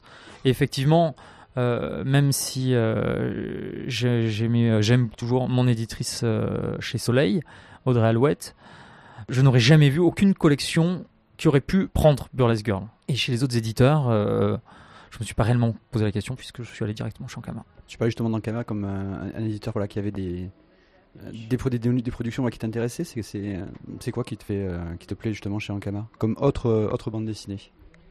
Alors il y en a beaucoup parce que je suis... il y a beaucoup de choses qui me plaisent chez Ankama. J'adore The Grocery qui a été une grosse claque. Euh, euh, Milady de Winter d'Agnès Maupré qui est aussi formidable, extraordinaire, dans un style complètement différent. Euh, j'ai, j'aime beaucoup Motafukaz que je lis et relis. Le tome 4 est tellement ahurissant. Il a réussi à transformer une scène de combat en un objet cinéma réellement cinématographique où le livre tourne entre les mains du lecteur sans qu'on s'en rende compte. C'est, moi, j'ai jamais vu ça en bande dessinée et je pense qu'il a, qu'il a surélevé le finalement le maître étalon en ce qui concerne la, bande dessinée d'action et qu'il a mis une claque à tous ceux qui ont pu en faire jusqu'à maintenant. Ça reste encore peut-être confidentiel, mais en tout cas, je, pense que les gens devraient aller jeter un coup d'œil à cet album. Euh, ensuite, j'aime beaucoup les. euh, J'apprécie Freak Squill. Euh, j'aime beaucoup les Doggy Bags. J'ai pas tout, pas tout en tête. J'ai beaucoup aimé euh, de Mike Huddleston. Euh, C'est, euh, ah, j'arrive plus à me souvenir euh, du titre. Enfin, a priori, en Kama me plaît. Ne serait-ce que l'ini- l'initiative du magazine A aussi, qui est vraiment excellente sur le sur le avec un magazine qui est réellement très bien fait, avec des changements de papier. Enfin, la maquette est extraordinaire. Là, ils sortent un livre en septembre sur la culture custom. Donc c'est finalement c'est très bien, on va pouvoir mettre euh, Burlesque Girl juste à côté. Euh, même si c'est un livre de photographie, euh, d'interview, euh, ben on, on- on est là, on est dans le on est dans le sujet, on est dans l'univers. Je sais pas, pour moi être chez Ankama, c'est être dans des pantoufles. C'est je suis comme à la maison. C'est c'est agréable. Ça, ça- se sent dans ta façon d'en parler. On sent que tu es bien chez, cet éditeur et que ça te plaît, que tu te sens écouté, voire aidé, même voilà, tu parlais des, des retouches euh, dialogue, euh, voilà, c'est qu'il y a- un accompagnement en plus, ça, se sent dans ta façon de parler. On passe au nouveau projet donc euh, j'ai lu sur ton blog que tu avais plusieurs choses sur le feu. Tu parlais justement tout à l'heure de Violette qui devait réapparaître. Tu nous en dis un petit peu plus C'est dans Champagne? Oui, dans Champagne, dans un autre projet d'abord qui s'appelle Jardin séché, qui est, euh, qui est un polar en huis clos, euh, qui se passe en Louisiane. Et j'aimerais le dessiner, mais j'ai pour l'instant pas le temps. Je cherche un, dé- un dessinateur ou une dessinatrice, quelqu'un qui puisse pas forcément se rapprocher de mon trait, mais qui, qui mette autant de détails, parce que le, le scénario est assez fouillu au niveau des détails. Et j'aimerais bien que la personne justement mette toutes sortes de petits détails que donc que j'affectionne tout à fait. Euh, en ce qui concerne euh, Champagne aussi, ça c'est beaucoup plus proche dans les, projets où on retrouvera euh, Violette ne s'appellera pas Violette, elle a un autre nom, mais Christopher Leston aime beaucoup ce personnage, donc elle n'aura pas ses tatouages parce que c'est une histoire qui se passe dans le milieu de l'opéra. Et je suis en train de travailler dessus. Christophe a déjà écrit tout le scénario. Euh, là, on est, on est sur les premières planches. Je fais un travail beaucoup plus poussé que ce que j'ai pu faire jusqu'à maintenant. Christophe euh, veut que je mette le meilleur de moi-même, en tout cas effectivement le plus dense au niveau trait, au niveau détail. Donc chaque page me prend plus d'une dizaine de jours. Ça prend vraiment énormément de temps. Il va falloir qu'on accélère le rythme à un moment ou à un autre, parce que sinon le livre sortirait pas avant euh, deux ou trois ans. Il faudrait qu'il sorte quand même avant. Euh, on va faire au mieux pour que, enfin, enfin en tout cas moi, je vais essayer de, de, de, fou- de fouetter l'animal pour qu'il travaille plus vite, tout en gardant une, une qualité euh, supérieure quand même. Et ce sera euh, un one shot ou ce sera une série à suivre justement avec Arleston? Ce sera un one shot. Oui, oui, tout à fait. C'est, je pense pas qu'on puisse faire réellement une série sur, sur le thème. Je pense que l'histoire se suffit à elle-même. Ensuite, on pourra très bien euh, peut-être faire quelque chose d'autre qui ressemble. Ça, peut, ça peut se décliner. Pour l'instant, c'est pas le but. On n'y pense pas. On fait d'abord celui-là, hein, et puis on pensera euh, euh, au reste ensuite. Puis voir aussi comment le, livre est accueilli. Si, déjà, si on le signe, on est euh, donc au dossier. On attend de voir s'il intéresse un éditeur. Vu la masse de travail, ça se comprend. Autre travail qui est sur le feu, les destructeurs. Tu nous présentes un petit peu le projet? Oui, alors ça c'est quelque chose aussi que j'ai- envie d'amener chez Ankama. Euh, c'est un projet autour de la fin du monde. C'est un projet qui est, euh, qui est complètement, enfin, qui est relativement sérieux, même si j'y ai mis un petit peu d'humour, mais qui est, euh, qui est assez loufoque. Ce sont des, dieux qui se réveillent et qui se, notamment le, le premier dieu, c'est une déesse nordique qui se réveille, qui voit l'état de la planète et qui, qui se dit mais comment ça se fait que j'ai pas pu, j'ai pas ouvert les yeux avant euh, C'est foutu. On est, euh, on est allé trop loin. Il y a trop de choses qui vont pas. Et donc, ça la met en, rogne et elle décide de détruire la planète. En tout cas, de détruire l'espèce humaine. Et donc, son réveil et sa colère réveillent d'autres dieux, quelles que soient les mythologies. J'ai créé aussi d'autres créatures. Euh, et donc, il va y avoir des espèces de combats titanesques sur fond justement de plus ou moins d'éco-terrorisme. Je garde toujours mes, idées sur le féminisme, etc. Et euh, parce que l'héroïne est encore plus euh, acharnée sur certaines choses que l'a pu l'être euh, Violette. C'est, ça va être, c'est un projet qui est rigolo. J'espère faire trois tomes de 120 pages. Là, par contre, je fais un travail qui est beaucoup plus rapide, beaucoup plus nerveux, qui est beaucoup plus libre, parce que je fais une page par jour. Et euh, donc, il n'y a pas le même travail de détail, quoique j'ai des scènes justement où euh, il y a une partie de Paris qui se retrouve détruite, et j'ai énormément travaillé sur les, euh, sur les bâtiments. J'arrive quand même à aller assez vite. Je, là, par contre, je me documente, je prends pour aller plus vite, je, je réfléchis moins, en tout cas à, la perspective où je, je, me documente beaucoup plus pour aller plus vite. Et effectivement, avoir un... Je dis beaucoup effectivement. hein. Effectivement. Et euh, c'est un projet qui est à nouveau très personnel. Je fais le scénario, je fais les dessins. Pour l'instant, je fais la couleur, mais là, je vais perdre trop de temps si je la fais. Si j'ai quelqu'un qui peut venir m'aider, ce sera parfait. C'est un projet vraiment rigolo et qui est un petit peu décomplexé, je pense. Que ça peut trouver aussi. C'est plus du tout un bouquin qui sera pour une niche, comme l'ont pu être mes premiers livres chez Soleil, comme Gothic Lolita, Pays des Merveilles, et, euh, et Burlesque Girl chez Ankama, qui s'adressaient vraiment de manière particulière à certaines personnes. Je pense que les destructeurs peuvent bien amuser hommes comme femmes, et euh, à partir de 14 jusqu'à euh, jusqu'à n'importe quel âge, ça peut être bien. Par contre, le langage sera soutenu, il y aura des gros mots, il y aura de la violence, des cœurs arrachés, les têtes vont voler. euh, donc effectivement, il, il faudrait être prévenu quand même avant de tourner les pages. Tu me coupes un petit peu l'herbe sous les pieds quand tu parles de destructeur de cette façon-là, parce que j'avais l'impression que justement par rapport au mouvement gothique Lolita, euh, qui est à la fois empreint d'un petit côté de noirceur, mais aussi d'un côté érotique non négligeable au niveau de la façon de se, vêtir, des formes que tu utilises, etc. Euh, tu partais justement dans ces deux projets, dans ces deux lignes directrices à fond. D'un côté avec Champagne, qui est une BD que, tu, que tu veux érotique visiblement, et euh, les destructeurs j'avais l'impression que c'était quelque chose d'un petit peu plus noir. En tout cas, sur les premières planches que j'avais vues, euh, avec euh, une créature façon Cthulhu, euh, une fin de monde, etc. J'ai l'impression que tu suivais ces deux pistes-là. Bon, tu me présentes la fin du monde de façon un petit peu plus décomplexée, un petit peu plus active et, et rigolote. C'est sombre, parce que le propos est sombre. C'est c'est l'espèce humaine qui, qui arrive à son terme. Et à la fin, il, reste, il restera très peu de monde. Deux personnes, à vrai dire. Ça suffit pour recommencer, non? Oui, repartir de mon pied, oui. Pour revenir sur Burlesque, qui est quand même voilà, moi quand je l'ai lu, j'ai l'impression, j'avais envie d'écouter de la musique, mais je savais pas quoi. Qu'est-ce que tu me conseillerais à écouter en, en- en lisant Burlesque? Euh, c'est clairement du rockabilly. Euh, je pense déjà à la, à la musicienne qui a fait la préface du tome 1, à Devil Doll, qui est euh, ma première influence.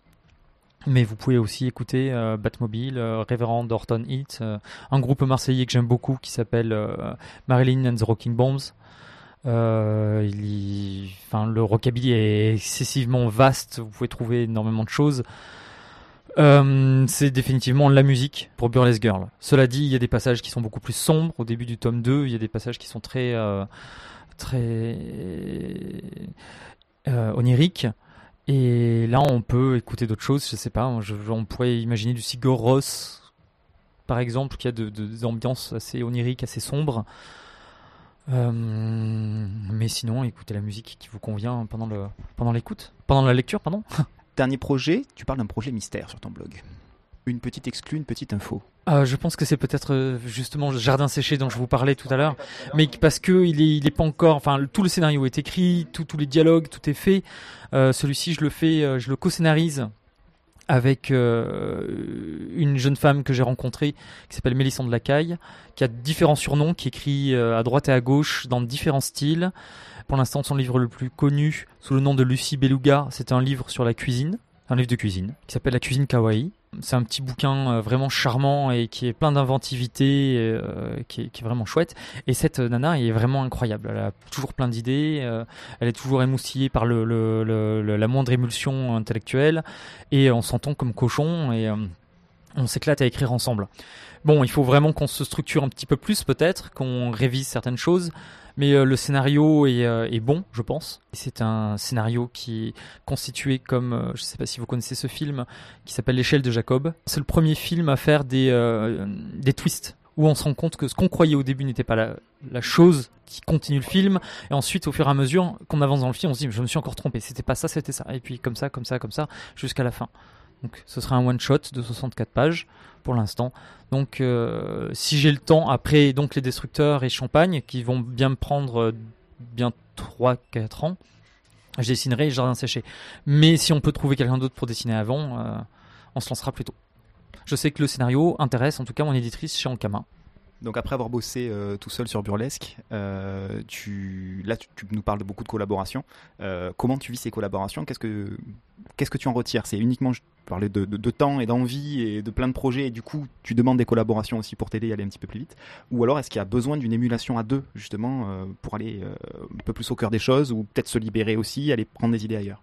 J'ai une relative confiance en moi pour les dialogues, pour les pardon les scénarios, mais pas trop pour les dialogues justement.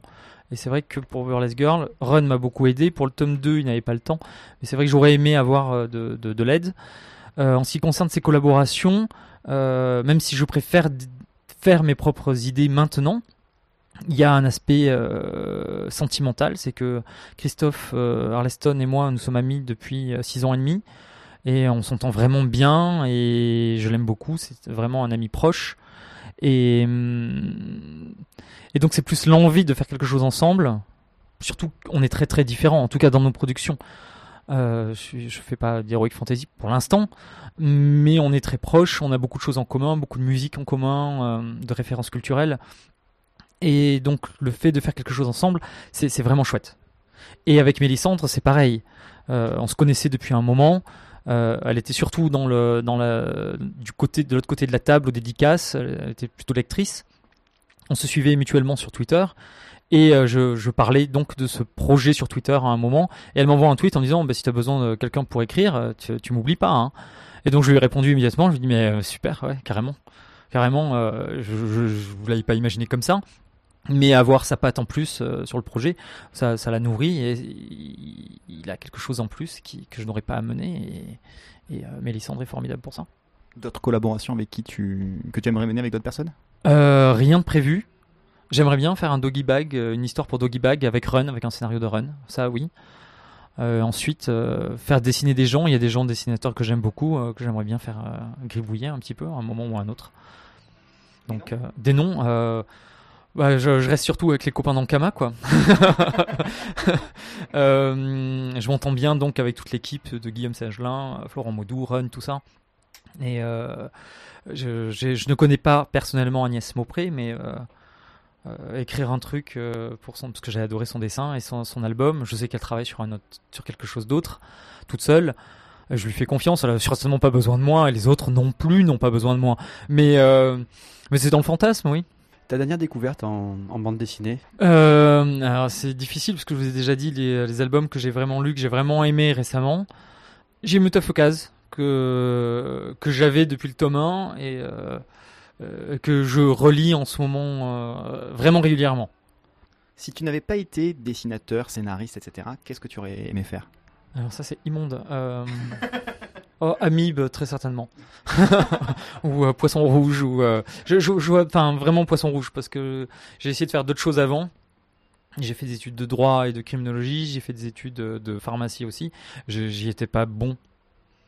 Donc je, me souviens quand j'ai travaillé en pharmacie, c'était terrible, c'était ma hantise, c'était d'aller servir euh, des, des clients. c'est pas du tout mon truc. je sais pas ce que j'aurais pu être d'autre. Bof, euh, j'aurais marché avec un sac, sac sur le dos ou ah, j'aurais fini par dessiner à un moment ou à un autre. Il parlait de Doggy Bag et il est d'ailleurs en train de dessiner euh, son histoire de Doggy Bag.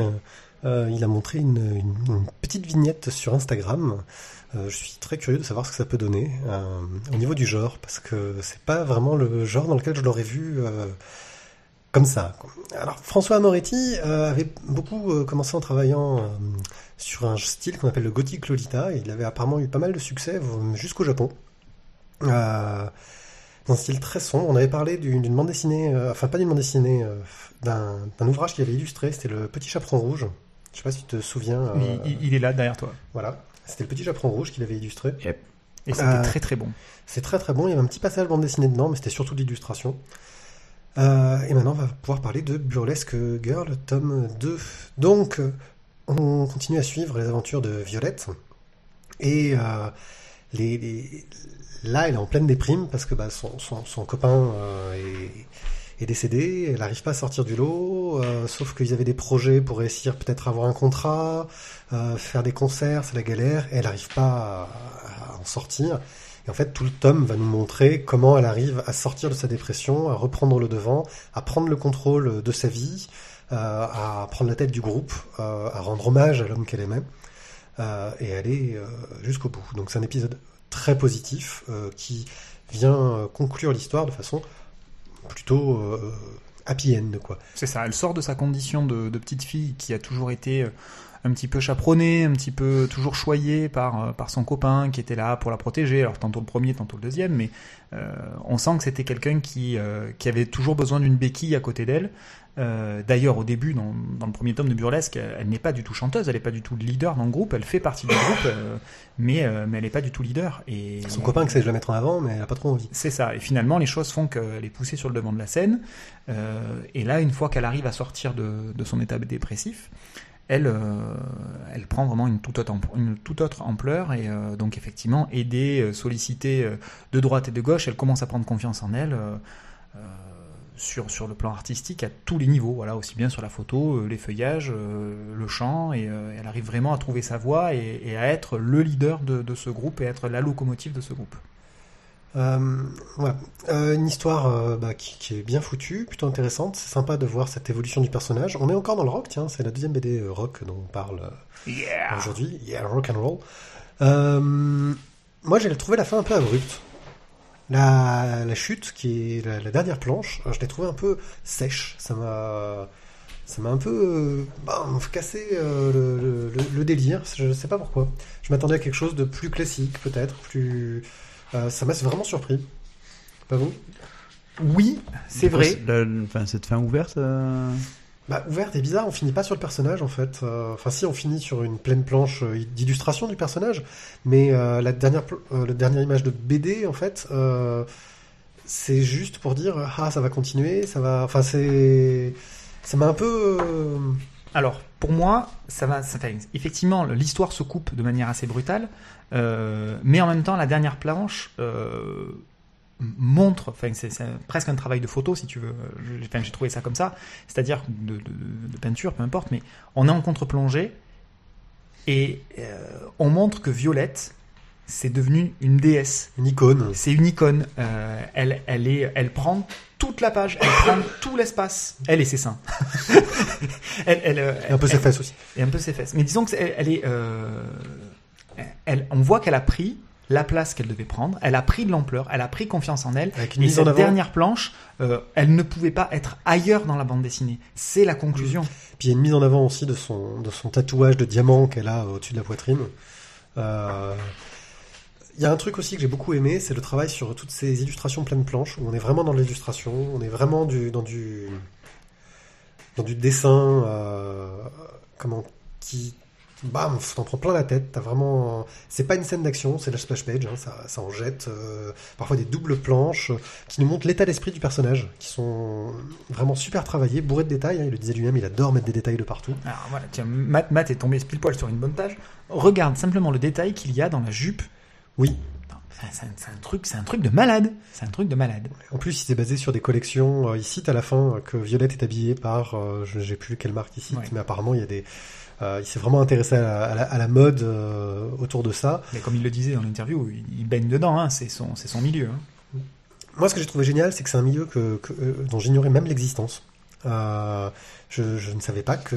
Enfin, le, le burlesque, j'ai entendu parler parce qu'il y a eu un petit coup, coup médiatique euh, il y a quelques années, donc on en a pas mal parlé. Même très récemment, là, hein, Ah ouais. des, des artistes de burlesque qui, euh, qui arrivent des États-Unis et qui font leur show en ce moment en, en France et en Europe de l'Ouest. Par contre, c'est vrai que le milieu des hot rods, du rockabilly, euh, je savais pas qu'il y avait encore des gens qui faisaient du rockabilly. euh, je, je pensais qu'il fallait aller dans des endroits américains pour pouvoir en entendre encore. Euh, je pensais pas qu'il y avait des groupes marseillais de rockabilly. Oui, Bon, effectivement, le rockabilly, euh, ça, ça reste quelque chose peut-être d'un petit peu marginal. En tout cas, c'est pas ce qui a le, le plus le vent en poupe. D'ailleurs, de toute façon, dans la bande dessinée, c'est bien, c'est bien expliqué, hein, euh, puisqu'il y a des discussions entre le futur producteur, le futur manager, euh, pour voir. Et clairement, ils savent très bien que c'est pas avec ça qu'ils feront, euh, ils, ils seront pas dans le top 5 des charts, quoi. Ils savent très bien. Euh, dans les productions de maisons de disques, il n'y a pas que des, euh, des top 5, quoi.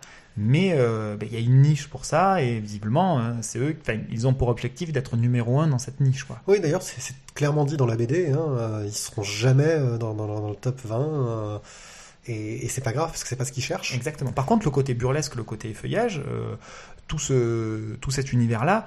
Ça, ça fait un moment quand même que ça le vend en poupe. Euh, je vais reprendre un commentaire de, de Randall euh, sur le chat où il parle de Dita- Dita Von Teese. Dita Von Teese, c'est pas nouveau, ça fait Oui. des années qu'elle est sur le devant de la scène. Euh, certes, on la voit pas à tous les coins de rue, et, mais ça reste un personnage qui s'est fait un nom, même auprès du grand public, même auprès de personnes qui ne vont pas voir des spectacles des feuillages.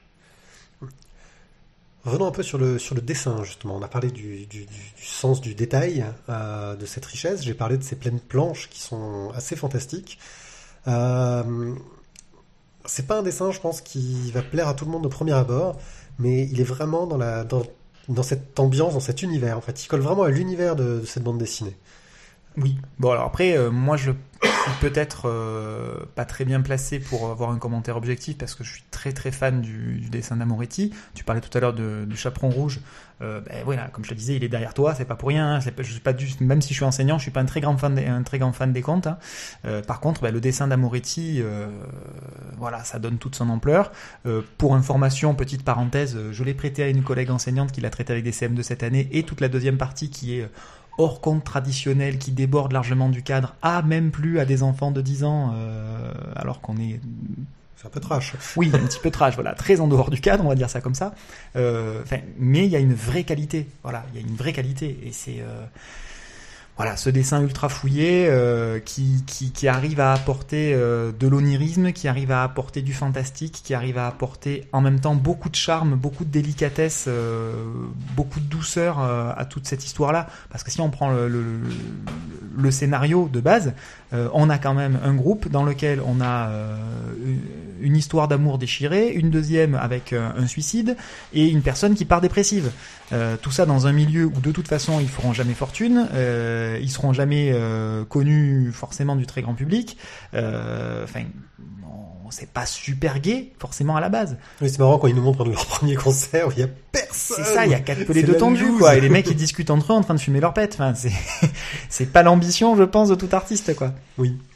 Euh, donc, bah, le dessin euh, colle bien euh, à l'histoire. L'histoire nous a bien plu. Parlons un peu du bouquin. Très belle édition de Shankama avec de nombreux bonus à la fin. euh, qui sont vachement intéressants, ne serait-ce que par les illustrateurs qui, qui reprennent un peu cet univers euh, de façon fort jolie. Donc on pense à Mathieu Reynès, euh, à Florent Maudou, euh, à d'autres auteurs euh, que je connaissais pas forcément, euh, mais qui font vraiment des dessins très sympathiques. Moi, j'ai beaucoup aimé celui de Mig, qui fait d'ailleurs des petits clins d'œil à Moretti. enfin, Oui, en qui est- premier rang, il y a un premier rang qui est qui est en, en spécial dédicace. Voilà. Et aussi euh, des interviews. Enfin, des... il y a par exemple un, un gars qui est un, un spécialiste de hot rod en fait, hein, euh, qui, nous explique un peu l'histoire du hot rod, comment c'est arrivé, euh, ce que c'est. Euh, J'ai trouvé ça vachement intéressant.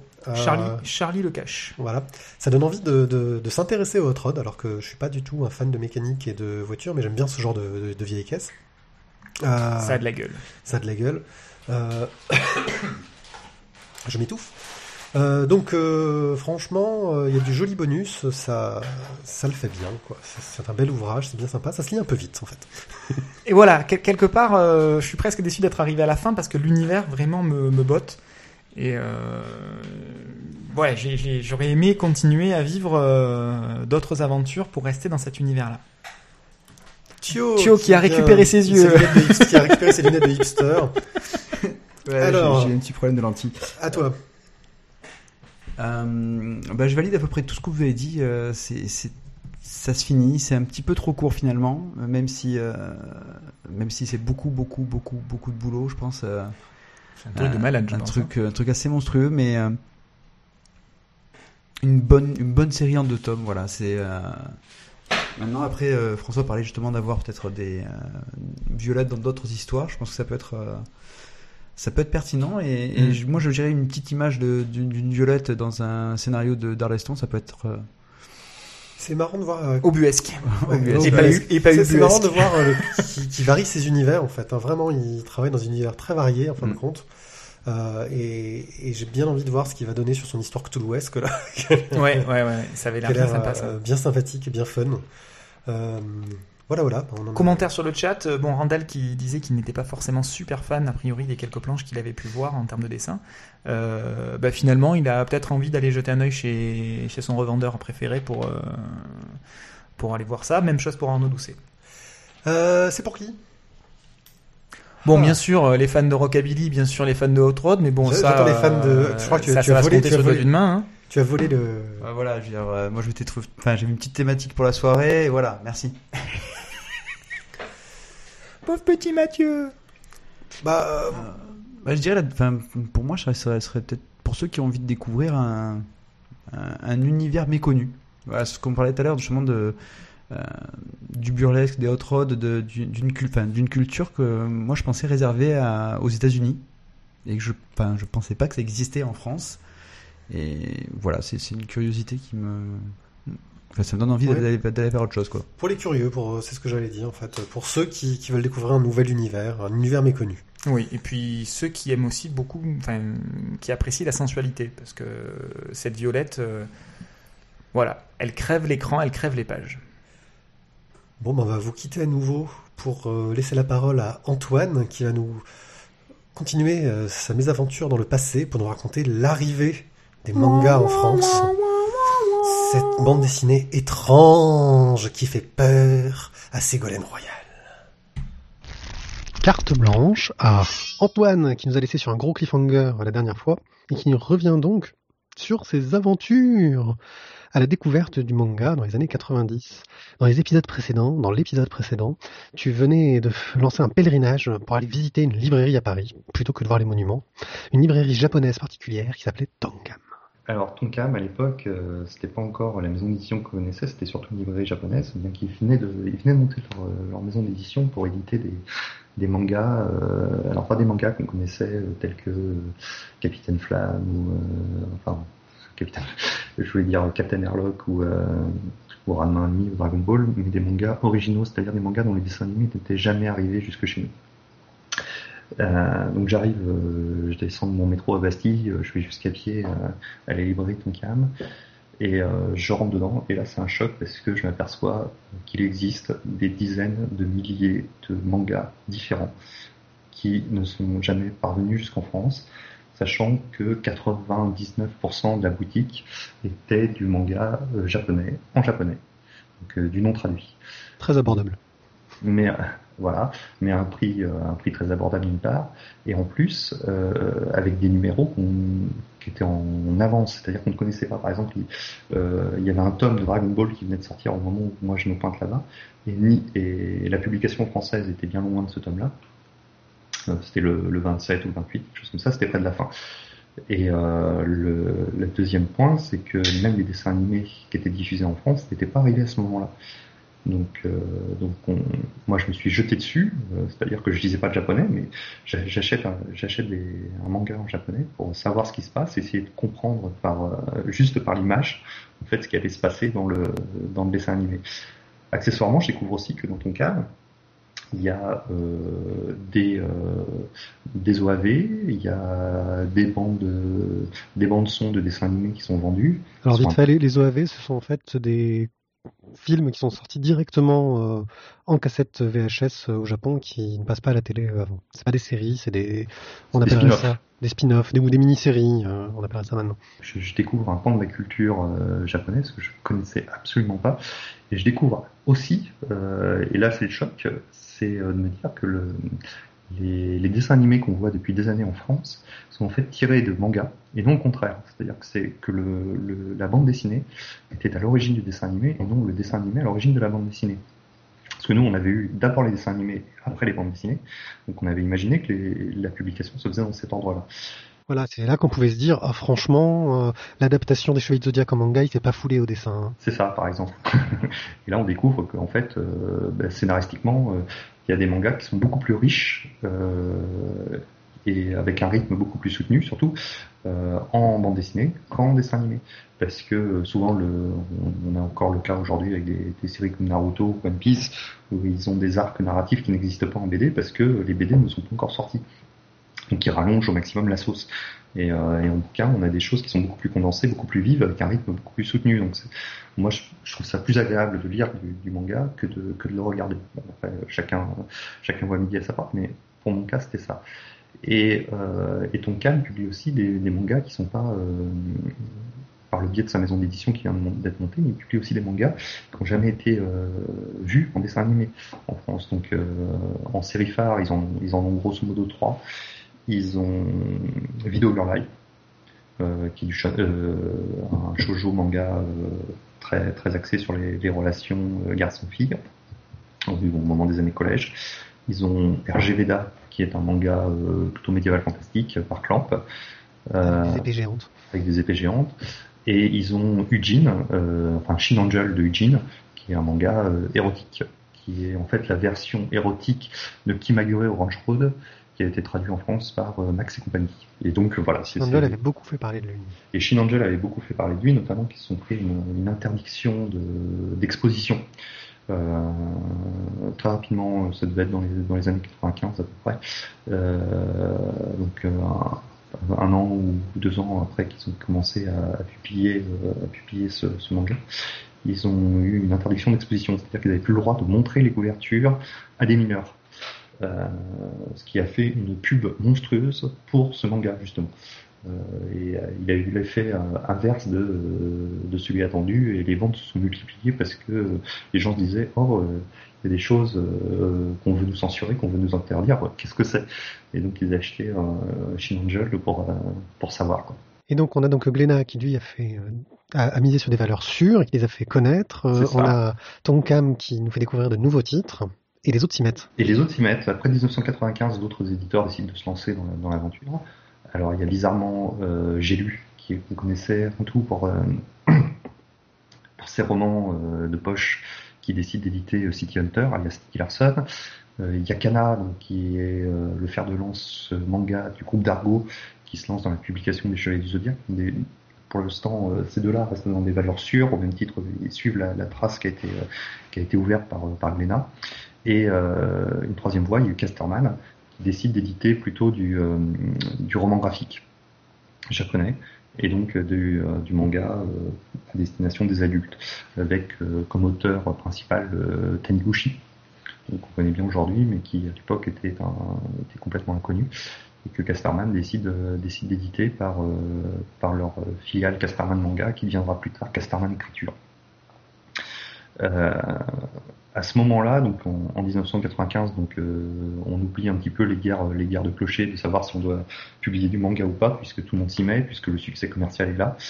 Euh, et donc tout le monde, tout le monde se met à vendre du manga. Donc les, les associations traditionnelles qui, qui avaient lutté contre perdent un peu pied là-dessus. Euh, la bataille, la guerre est perdue, quoi. Et donc euh, à ce moment-là, tout le monde veut vendre du manga. On en trouve partout. Donc on en trouve en grande distribution, on en trouve dans les magasins de jeux vidéo, on en trouve dans les maisons de la presse, dans les kiosques, euh, dans les magasins, quasiment chez le, chez le boucher ou boulanger. Il y en a, il y a qu'un type de magasin qui freine les cas de fer pour pas, pour pas en vendre. C'est bizarrement les magasins spécialisés de de bande dessinée, les librairies spécialisés en bande dessinée, qui, euh, qui voient ça depuis longtemps d'un très très mauvais œil, au même titre que les auteurs dont j'avais parlé dans, la première partie, euh, les auteurs de Glénat, qui tiennent un petit peu le même, discours. Euh, donc les mangas sont soit euh, rangés, planqués derrière le, derrière le comptoir, donc on peut pas y accéder. J'ai- d'ailleurs moi une, anecdote à ce sujet où, j'entre dans une dans une librairie, donc je ne citerai pas le nom pas leur faire de mauvaise pub parce que parce que j'estime quand même que c'est une bonne librairie malgré tout. Mais euh, sur le rayon manga, donc ils avaient un, un assez beau rayon manga euh, pour l'époque, hein, c'était une étagère. Euh, il y avait un petit panneau qui était accroché et sur lequel on pouvait lire un truc du type prouvez-nous que les lecteurs de manga sont des amateurs de BD comme les autres en laissant ce rayon rangé. Sympa, ouais, ça, ça donne un peu l'ambiance. Ça, ça donnait un peu l'ambiance des libraires BD de cette époque qui, euh, qui se disaient bon, on vend du manga parce que commercialement on est un peu obligé et, euh, et ça fait partie de nos, gros, nos ventes quand même, donc euh, on ne peut pas passer à côté, mais si on pouvait s'en passer, ce serait aussi bien. Bon, aujourd'hui, ils ont un petit peu changé leur, leur fusil d'épaule, et heureusement, je pense que c'était plutôt une méconnaissance, de, une méconnaissance des mangas à l'époque que, que vraiment une, une véritable volonté de nuire. Mais euh, malgré tout, euh, il y avait euh, il restait cette, cette image, cette image du, du manga, du mauvais, du mauvais manga. Et c'est et c'est Casterman qui, notamment donc à, la, à Taniguchi, à sa collection écriture ou Casterman manga, a fait petit à petit, a permis aux libraires de changer un peu leur leur façon de voir le manga, en publiant donc du roman graphique, du manga roman graphique. Euh, en plus, Casterman, euh, à ce moment-là, euh, engage Frédéric Boilet comme, alors c'est pas directement dit, mais comme directeur de collection de Casterman Écriture. Frédéric Boilet, donc, qui est au Japon, que vous avez d'ailleurs interviewé au Festival des Calanques des Bulles, donc je, je renvoie, je renvoie cette interview pour, pour l'historique complet de, de, de, Frédéric Boilet au Japon. Mais, et donc, à ce moment-là, Boilet fait travailler commence à vouloir faire des ponts entre le, Japon et la France en faisant des échanges culturels sur la base de la bande dessinée. Et des auteurs francophones sont appelés à travailler euh, au Japon pour faire des bandes dessinées pour le marché japonais. Et de ceux qui, ceux qui en ont fait, moi je retiendrai surtout un nom qui est euh, celui de Baru, qui a fait un manga qui s'appelle L'autoroute du soleil, qui est absolument magnifique, euh, qu'on doit trouver encore aujourd'hui chez Casterman Écriture. Et, euh, et, voilà. Et donc à la base, c'était un manga qui était qui était prévu pour le marché japonais. Il y a eu Trondheim qui était parti aussi, il me semble. Ouais, Trondheim. il, y en a eu, il y en a eu beaucoup hein, des auteurs qui ont qui ont fait le qui ont fait un saut là-bas euh, sous l'impulsion de, de, Frédéric Boilet. Et donc grâce à ça, euh, grâce au fait que des, des, des, grands noms de la bande dessinée comme Baru euh, se mettent à, à faire du manga, ben, les libraires euh, bande dessinée spécialisés sont un petit peu plus enclins à accepter euh, petit à petit les mangas euh, d'envahir leur, euh, leur, espace franco-belge, diminuer leur espace franco-belge pour, pour, mettre un petit peu de manga. En parallèle, la BD, la BD francophone, donc qui commence à, à percer le, enfin percer, c'est beaucoup dire, mais à se faire une petite place dans le dans le dans le microcosme japonais, aussi par le biais d'un auteur qui est un incontournable, qui est qui est Moebius donc euh, on connaît l'influence à l'étranger de, Moebius. Euh, il a, et euh, sa BD était, était, arrivé jusqu'au, était déjà arrivé jusqu'au Japon. Et aujourd'hui, des, gens comme, Miyazaki, comme Otomo ou encore Taniguchi se revendiquent de l'influence de son travail. Quoi. Donc c'est, c'est, quand même un auteur qui a, qui a beaucoup joué, même au Japon. Quoi. Je crois que c'est le seul auteur qui a pu influencer les, les, trois, on va dire, grandes écoles de la bande dessinée à travers le monde. Exactement. Et euh, il existe d'ailleurs un, ouvrage euh, qu'il a fait avec Taniguchi, qui est un ouvrage de commande, euh, qui est pas ce qu'il a fait de meilleur, mais qui a le mérite d'exister, qui s'appelle Icar, voilà, qui doit être publié chez Casterman de mémoire, qui, que, que, vous pouvez trouver, donc de Moebius et de Taniguchi. en parallèle, en France, les les éditeurs essayent de reproduire les, les, modèles, les japonais en se disant euh, bon ça a marché chez nous, pourquoi ça marcherait, je pas, enfin ça a marché chez eux, pourquoi ça marcherait pas chez nous, et euh, décident de lancer des magazines de prépublication. Alors il y en a eu deux principalement euh, gros, il y a eu Kamea et il y a eu euh, Manga Player. Donc Kamea c'était Glénat qui a lancé ça et Manga Player c'était c'était grosso modo Player One avec un petit peu de un petit peu d'autres éditeurs derrière, euh, tels que Darko. Qui avait euh, surtout euh, l'intérêt de proposer des choses dans des genres vraiment variés auxquels on ne s'attendait pas forcément. C'est ça, parce que c'était les premiers aussi qui ont donné la parole à des auteurs francophones de faire du style manga. Ah ça, j'en avais pas le souvenir. Si, parce qu'il y a eu euh, ah, l'auteur de Sillage, j'ai bouffé son nom. C'est Bûcher.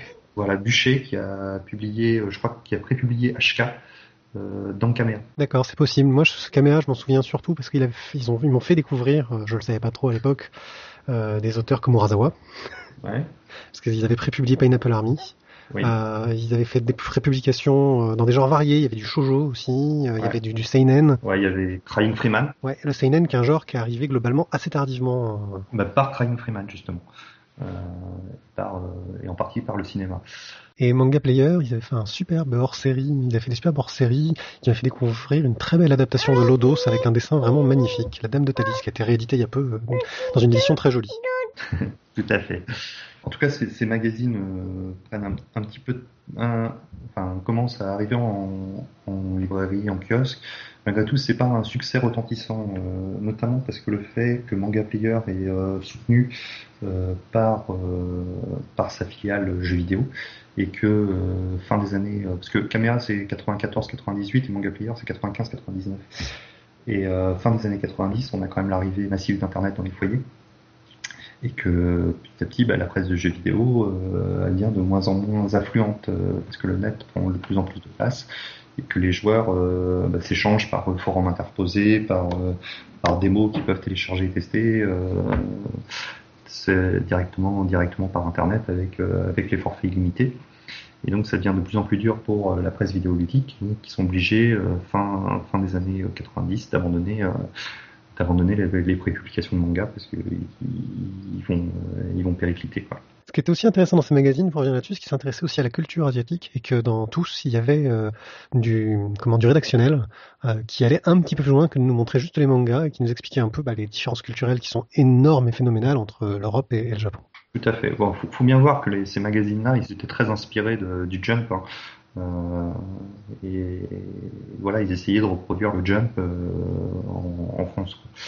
Ce qu'il y a, c'est qu'on a on avait pu euh, depuis depuis longtemps, depuis la disparition de, Tintin et de, de, Pilote, on avait pu cette euh, cette notion de prépublication. C'était un petit peu c'était un petit peu perdu. Il y a du On retrouvait encore un peu à l'époque dans Bodoy. C'est peut-être arrivé après Bodoy, c'est 98. C'est peut-être arrivé après, mais surtout Bodoy, ça s'adressait à un public qui était qui était pas le même public que les que Pilote ou, Tintin. c'était vraiment c'était beaucoup plus adulte Bodoy comme comme bande dessinée, comme façon de voir la bande dessinée. Là, ils, ont vraiment essayé de faire un genre euh, qui était euh, qui était lié aux, ados quoi et, euh, aux jeunes adultes pour les attirer et pour leur faire acheter du manga. En tout cas, ben, c'était une belle expérience, mais ça n'a pas, ça a un peu périclité et ça n'a pas, ça n'a pas duré. Bon, il y avait peut-être aussi le choix des séries qui n'a pas été a été excellent euh, sur euh, sur l'ensemble de la publication et qu'on a un petit peu pâti. Euh, je me souviens qu'il y avait des séries qu'on adorait comme comme Apple Seed par exemple qui étaient publiées dans dans Camera et puis qu'il y avait des séries qui étaient moins bonnes notamment je pense à Dirty Pair par exemple qui était un manga fait par un américain. Qu'on a connu en France sous le nom d'Annie Dani il y a un dessin animé. Ah oui peut-être oui oui effectivement. Oui, oui c'est ça Toujours est-il que voilà, c'est moi de mon côté, je trouvais ça, je trouvais que le, décalage était trop grand quoi entre entre un Crane Freeman euh, qui était excellent, un Apple Seed qui était excellent et puis euh, un Dirty Pair qui était moins, qui était peut-être moins percutant et plus léger quoi. Oui, de toute façon c'était l'objectif de, de, la série. Tout à fait. Non non mais euh, c'est pour ça. Je pense qu'aussi on avait peut-être pas forcément le recul pour se dire oui mais ça c'est pas du tout, enfin pour comparer des séries. C'est ça. On avait on avait on avait aucune expérience il faut, bien voir qu'à l'époque, tout ce que les éditeurs sortaient euh, était un carton en termes de vente, parce que euh, le public en demandait toujours plus. Et euh, on avait l'avantage, comme on avait 40 ans de retard sur, la, sur les publications japonaises, on avait l'avantage de n'avoir accès qu'à des très bonnes publications, parce que les, les éditeurs donc publiaient que ce qui avait marché au Japon. Donc en, globalement, ce qui avait marché, c'était des trucs qui étaient très bons. Puis il y avait des défricheurs, hein, comme euh, un, petit fanzine euh, qui pouvait se permettre, parfois c'est un fanzine sympa qui se permettait d'avoir même des fois des pages couleurs au milieu, tu vois, en encart. Ça s'appelait Anim Animeland, c'était dur à trouver, il fallait aller dans les librairies spécialisées et tout. Mais notamment à Tonkam. Voilà. Un très très bon magazine, euh, qui est resté d'ailleurs, ce que je comprends, même si je le lis plus trop, mais qui a commencé vraiment bah, par des fans qui ont fait ça dans leur, dans leur cave, on va dire. Ah oui, oui, parce que c'était vraiment un fanzine au, sens premier du terme, où les gars, ils ils faisaient des photocopies et ils les laissaient euh, dans certains magasins de Paris euh, à vendre 2 euh, francs ou 5 francs à l'époque. Voilà, ils payaient leurs photocopies avec ça, ils étaient pas, ils pas, ils, gagnaient rien avec ça, si ce n'est la passion de faire partager ce que eux découvraient et voilà, les, ces mecs-là se mettaient au japonais juste pour comprendre le manga. Enfin, c'était, un peu de la folie à l'époque mais bon aujourd'hui ça c'est un peu je dirais que ça s'est un peu perdu mais euh, à l'époque on était vraiment euh, dans une époque de, défricheurs de, gens qui, euh, qui découvraient un nouveau territoire et qui partaient dans tous les sens en se disant il y a sûrement d'autres trucs à voir et qui découvraient chaque semaine on découvrait des, nouvelles perles ce qui n'est plus le cas aujourd'hui vu qu'on a, rattrapé toutes les publications à succès qu'aujourd'hui on vit au rythme des publications japonaises et, euh, et, des succès japonais. C'est-à-dire que finalement aujourd'hui il y a beaucoup plus d'échecs en termes de éditorial sur les mangas parce que euh, les, éditeurs prennent plus de risques à éditer des choses qui ont moins bien marché au Japon parce que tout ce qui a très bien marché sont soit euh, prises d'assaut par les gros éditeurs, ou, euh, ou soit euh, voilà, il y en a pas non plus euh, des centaines qui sortent chaque année des trucs excellents quoi. Donc des One Piece, il y en a un tous les 10 ans, voilà. Faut, faut attendre 10 ans pour avoir le nouveau One Piece. ça On, sent un peu de regret vis-à-vis de, cette- vis-à-vis de cette époque de découverte et de défrichage total du manga. Ben oui, parce que à l'époque, on avait quand même accès, enfin, comme je disais, ch- chaque, quasiment chaque mois, on avait des nouveautés, et chaque mois, ces nouveautés étaient excellentes, toutes. Alors, c'était pas forcément bien traduit, il y avait des, gros problèmes éditoriaux, euh, notamment en termes de maquettes, parce que quand Glénat a commencé à publier des mangas, il les publiait en, fr- en français selon la sens de lecture français. Euh, c'est arrivé, euh, le sens de lecture japonais est arrivé deux, trois ans plus tard. Les onomatopées étaient traduits. Donc euh, il n'y avait pas les petits astérix comme on a aujourd'hui sur les, plaques ou les gravures des magasins, ce genre de choses sur les enseignes des magasins.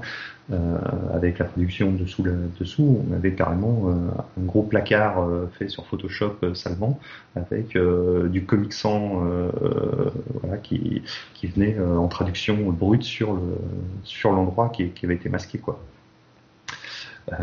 Donc il avait quand même c'était pas tout beau, c'était pas tout rose, mais euh, voilà, il y avait quand même, euh, il y avait quand même des nouveautés, euh, des nouveautés hallucinantes. Euh, on découvrait quasiment un nouveau monde. voilà, imaginez aujourd'hui, on découvre 40 ans d'une culture complètement inexploitée du jour Oui. Quoi. Ce souffle pionnier de la, Ah, de la découverte, de se dire moi j'étais là, j'ai vu ça arriver. Donc c'était c'était une bonne époque, mais c'est une époque qui ne se reproduira certainement plus, notamment grâce ou à cause d'Internet, et par le fait qu'on est tout de suite, dès qu'une nouveauté est sortie, on y a tout de suite accès, de manière légale ou non, hein, euh, pour, euh, pour la découvrir. Et dès qu'il y a un succès au Japon, ben, en France, on est averti euh, dans la semaine qui dans la semaine qui suit. Donc euh, avec euh, avec des gens qui les traduisent, avec euh, des gens qui, qui partagent cette information euh, en disant voilà, euh, va sortir ça, euh, c'est excellent, euh, c'est en train de faire un carton au Japon. Ben merci pour euh, ce petit voyage dans le temps. Ça, moi ça m'a en tout cas rappelé plein de, de- de bons souvenirs euh, de, de- ma, de ma lointaine jeunesse. Euh, je rappelle qu'on peut te retrouver sur Twitter à l'adresse strat, S-T-R-A-T-E. Voilà. Est-ce qu'il y a un autre endroit où on peut te lire On peut, me lire aussi euh, sur euh, onoraliver.net, qui est mon blog sur lequel commander notamment mon livre euh, qui s'appelle Du ce le forgeron, qui est un conte, euh, un conte pour euh, préadolescents, grosso modo.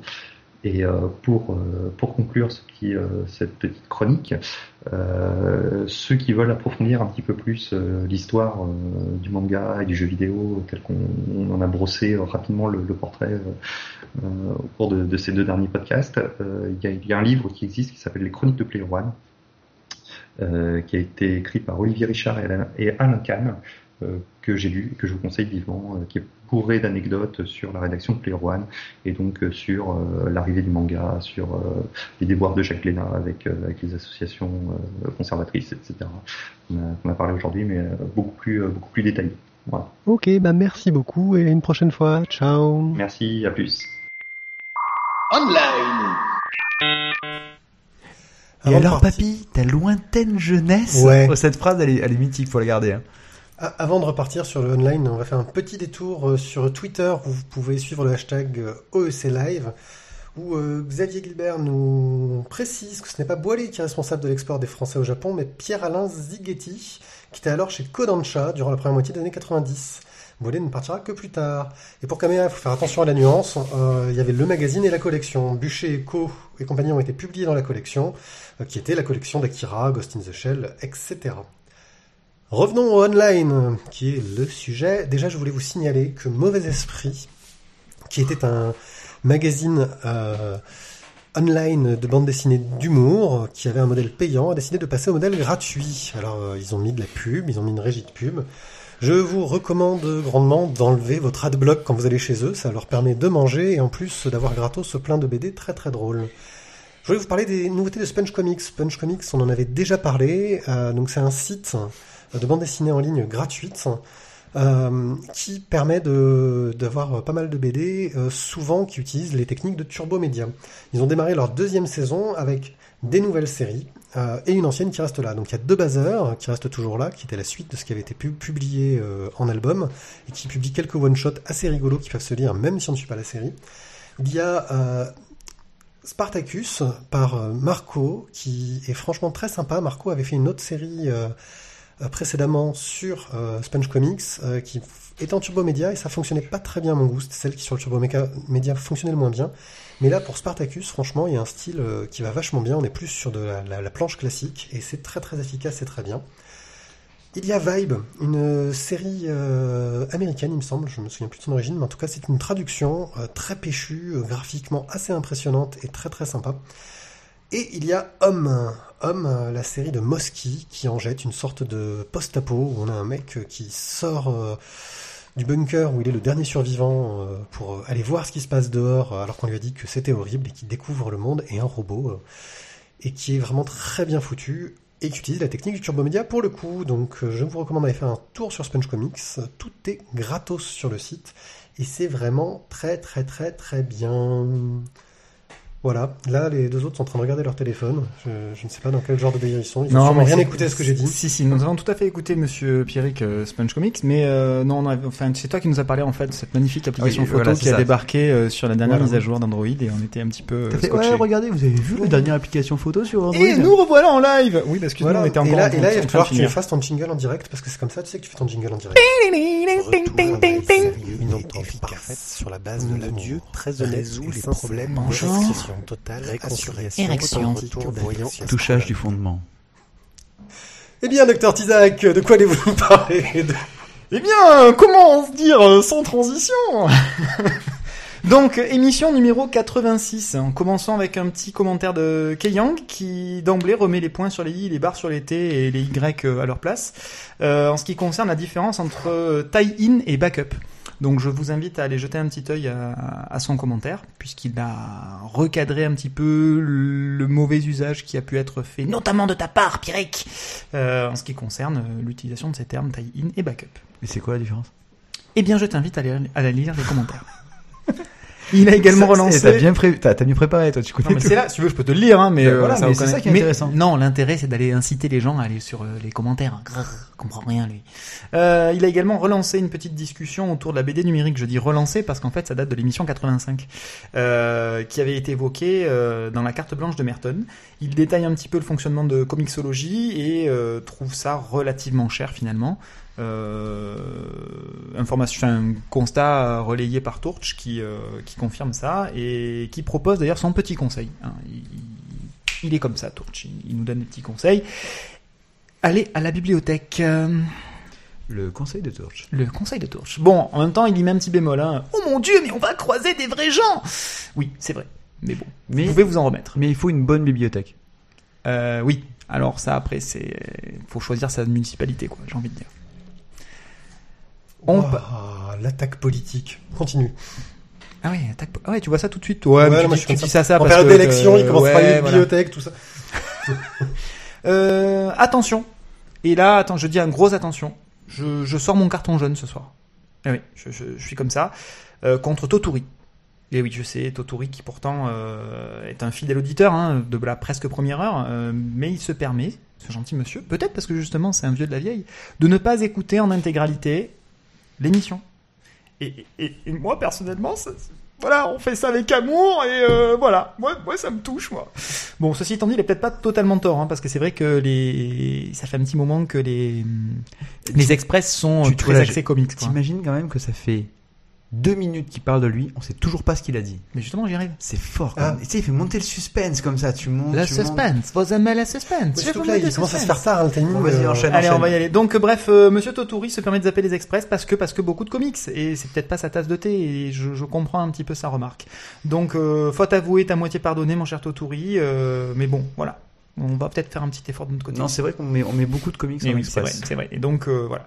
Euh, Bah, c'est surtout parce que c'est souvent les séries qui ont 40 000 tomes et que bah on va en parler plus longuement, pas en express, que quand il se passera un truc euh, qui va bouleverser la série. Sinon, on va redire toujours les mêmes choses. mais justement, Oui, mais justement, c'est qu'on met toujours le, le comics en express, à chaque fois. Eh oui. C'est vrai.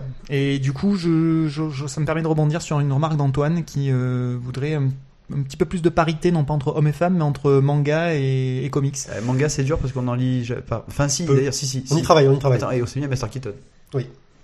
Regarde, ils sont là sur les étagères et puis on a les- les- les- l'histoire des trois Adolphes. aussi qui va arriver. Voilà, qui va arriver incessamment sous peu. Donc on, on- voilà, on, on prend en compte euh, ces petites remarques. euh, Puis il y bien en a toujours Death. Note dans le fin fond d'un coin qu'il faut que je finisse. Ouais, non, mais faut arrêter d'en parler dessus là.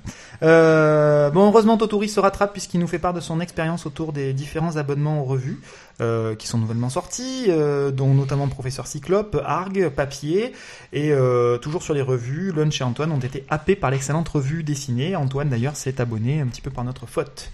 Le petit Lunchounet qui relance le débat sur la définition de la BD autour de la place, de la nécessité du texte par rapport à l'image, etc., etc. Commentaire intéressant, ceci étant dit. Allez-y de votre petit grain de sel. N'hésitez pas à poursuivre la discussion. Et on terminera pour cette euh, émission 86 euh, avec euh, Tourch, euh, qui, qui, qui, qui nous fait des petites félicitations quand même pour la grande qualité de l'émission. Et moi, j'ai bien envie de- d'en parler dans les commentaires. Voilà, merci beaucoup. Merci. Euh, émission 87. Alors là, attention, on a moins de commentaires. C'est normal, c'était il y a moins longtemps. c'est ça. Mais attention les commentaires. Enfin, prenez votre temps, sortez-vous une tasse de café, asseyez-vous. Euh, donc on a que deux commentaires. Le premier de, enfin non, pas le premier d'ailleurs, mais je vais commencer par le Njune, euh, qui qui outre une petite remarque euh, d'architecte concernant le arc de triomphe, qui effectivement ne lui a pas trop donné envie de lire le bestiau. Tu m'étonnes vu nos commentaires. Oui, on l'a- on peut-être mal vendu, je crois. je pense qu'on non, on a fait, enfin, voilà. On a dit ce qu'on pensait. On a dit ce qu'on en pensait. Euh, il y va lui de son avis sur le financement participatif et ses éventuellement ses éventuelles conséquences euh, pour euh, les intermédiaires et en finalité pour euh, les libraires.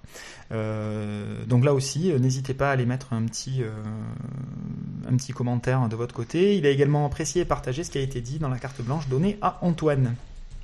Ensuite, le deuxième commentaire concerne cette fois-ci Monsieur P, qui nous propose de découvrir un jeu de rôle qui doit sortir ce mois-ci en novembre et qui est basé sur Corto Maltese. Faut avouer que la façon dont il nous a présenté tout ça donne très très très envie, n'est-ce pas petit pied? Très envie. Donc, c'est beau, euh. C'est ça, c'est beau, euh, ça a l'air plutôt bien foutu. En tout cas, euh, la façon dont il a nous présenter la chose est assez alléchante. Euh, et puis peut-être pas, se, peut-être pourquoi pas se refaire un petit scénar, euh, Pyrrhic, euh, voir une campagne? Hein, oui, un jour, peut-être. Hein, un Quand jour. j'aurai autre chose à faire qu'organiser des, des podcasts longs, euh, Oh là là. interminables. Et toujours Monsieur P qui Juste, nous parle. juste, juste quand même pour te couper, en fait, oui. ce qui manque surtout au maître du jeu, c'est c'est des joueurs. euh, Enfin, moi personnellement, ça va, je suis là. Pour, pour- comparativement à avant, maintenant je suis là. Nos, Bref, bah là, nos, nos- euh, nos- nos voilà. joueurs ont 18, 19, La, enfin, la ont pas de solitude. euh, ah, pardon.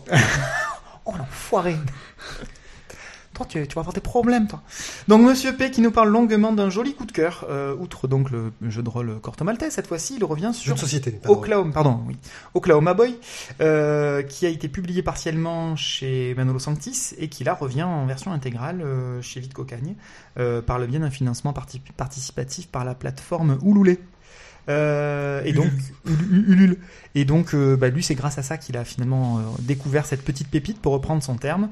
C'est un gros coup de cœur pour lui, donc je ne vous en dis pas plus. Allez lire son commentaire pour vous faire votre avis et peut-être nous donner le vôtre et lire un petit peu tout ça, participer au projet, etc., etc. Il laisse également deux, liens. euh, qui présentent justement ce travail-là. Euh, donc même chose. Euh, Merci pour tous ces commentaires, merci pour toutes ces infos, Monsieur P. Et ben voilà. On a fini. On a fini. Eh, t'as vu, tu m'avais donné un temps limite. euh, je Non, suis resté largement dedans. On est pile poil dans le timing. On va réussir à, à- à- à finir avant 23h. On est vraiment trop balèze. Ouais. Eh bien, sur ce, je crois que on va vous encourager à continuer à aller faire un tour dans les commentaires. Euh, nous, bah, ça nous fait toujours très plaisir euh, de vous lire. Euh, c'est quand même toujours très sympa. On a souvent beaucoup de précisions, de choses à découvrir. Vous nous donnez nous aussi envie d'acheter des BD et c'est plutôt cool. Et, Euh, et si vous voulez nous faire euh, découvrir des mangas, comme ça, peut-être qu'on. on- Faites un petit pitch et peut-être qu'on en. non mais j'ai une liste déjà, j'ai une liste déjà de mangas à découvrir. Ouais, mais moi non. Donc, euh, si tu vois, un petit achat de temps en temps, ça peut être sympa. Ouais, ouais. Euh, donc, euh, recommandez-nous du bon manga. pas des trucs en 45 tomes, hein, parce que sinon on risque d'en parler dans 50 ans. Le temps de rattraper notre retard. N'hésitez pas aussi bah, à nous, me suivre sur Twitter, euh. Vous pouvez aussi suivre euh, Oberon1370. Nous avons toujours notre page Facebook, notre page Google+. J'essaie d'alimenter ces pages de temps en temps avec quelques liens sympathiques. Et puis, je crois que on va pouvoir s'arrêter là et vous dire au revoir. On se revoit dans trois semaines parce que c'est un long mois et que nous arrivons dans trois semaines. Donc, en différé pour une émission pleine de surprises, même si on l'a déjà enregistrée, en fait, ha ha ha ha, on est trop fort. Je tiens quand même à remercier toutes les, tous les gens qui étaient avec nous euh, sur le sur le chat, euh, Randall, euh, Azertov, Arnaud Doucet. Moski, Arnaud Doucet, etc. Merci pour vos commentaires et puis euh, à très très bientôt. Ciao, ciao. Ciao ciao. Bye bye.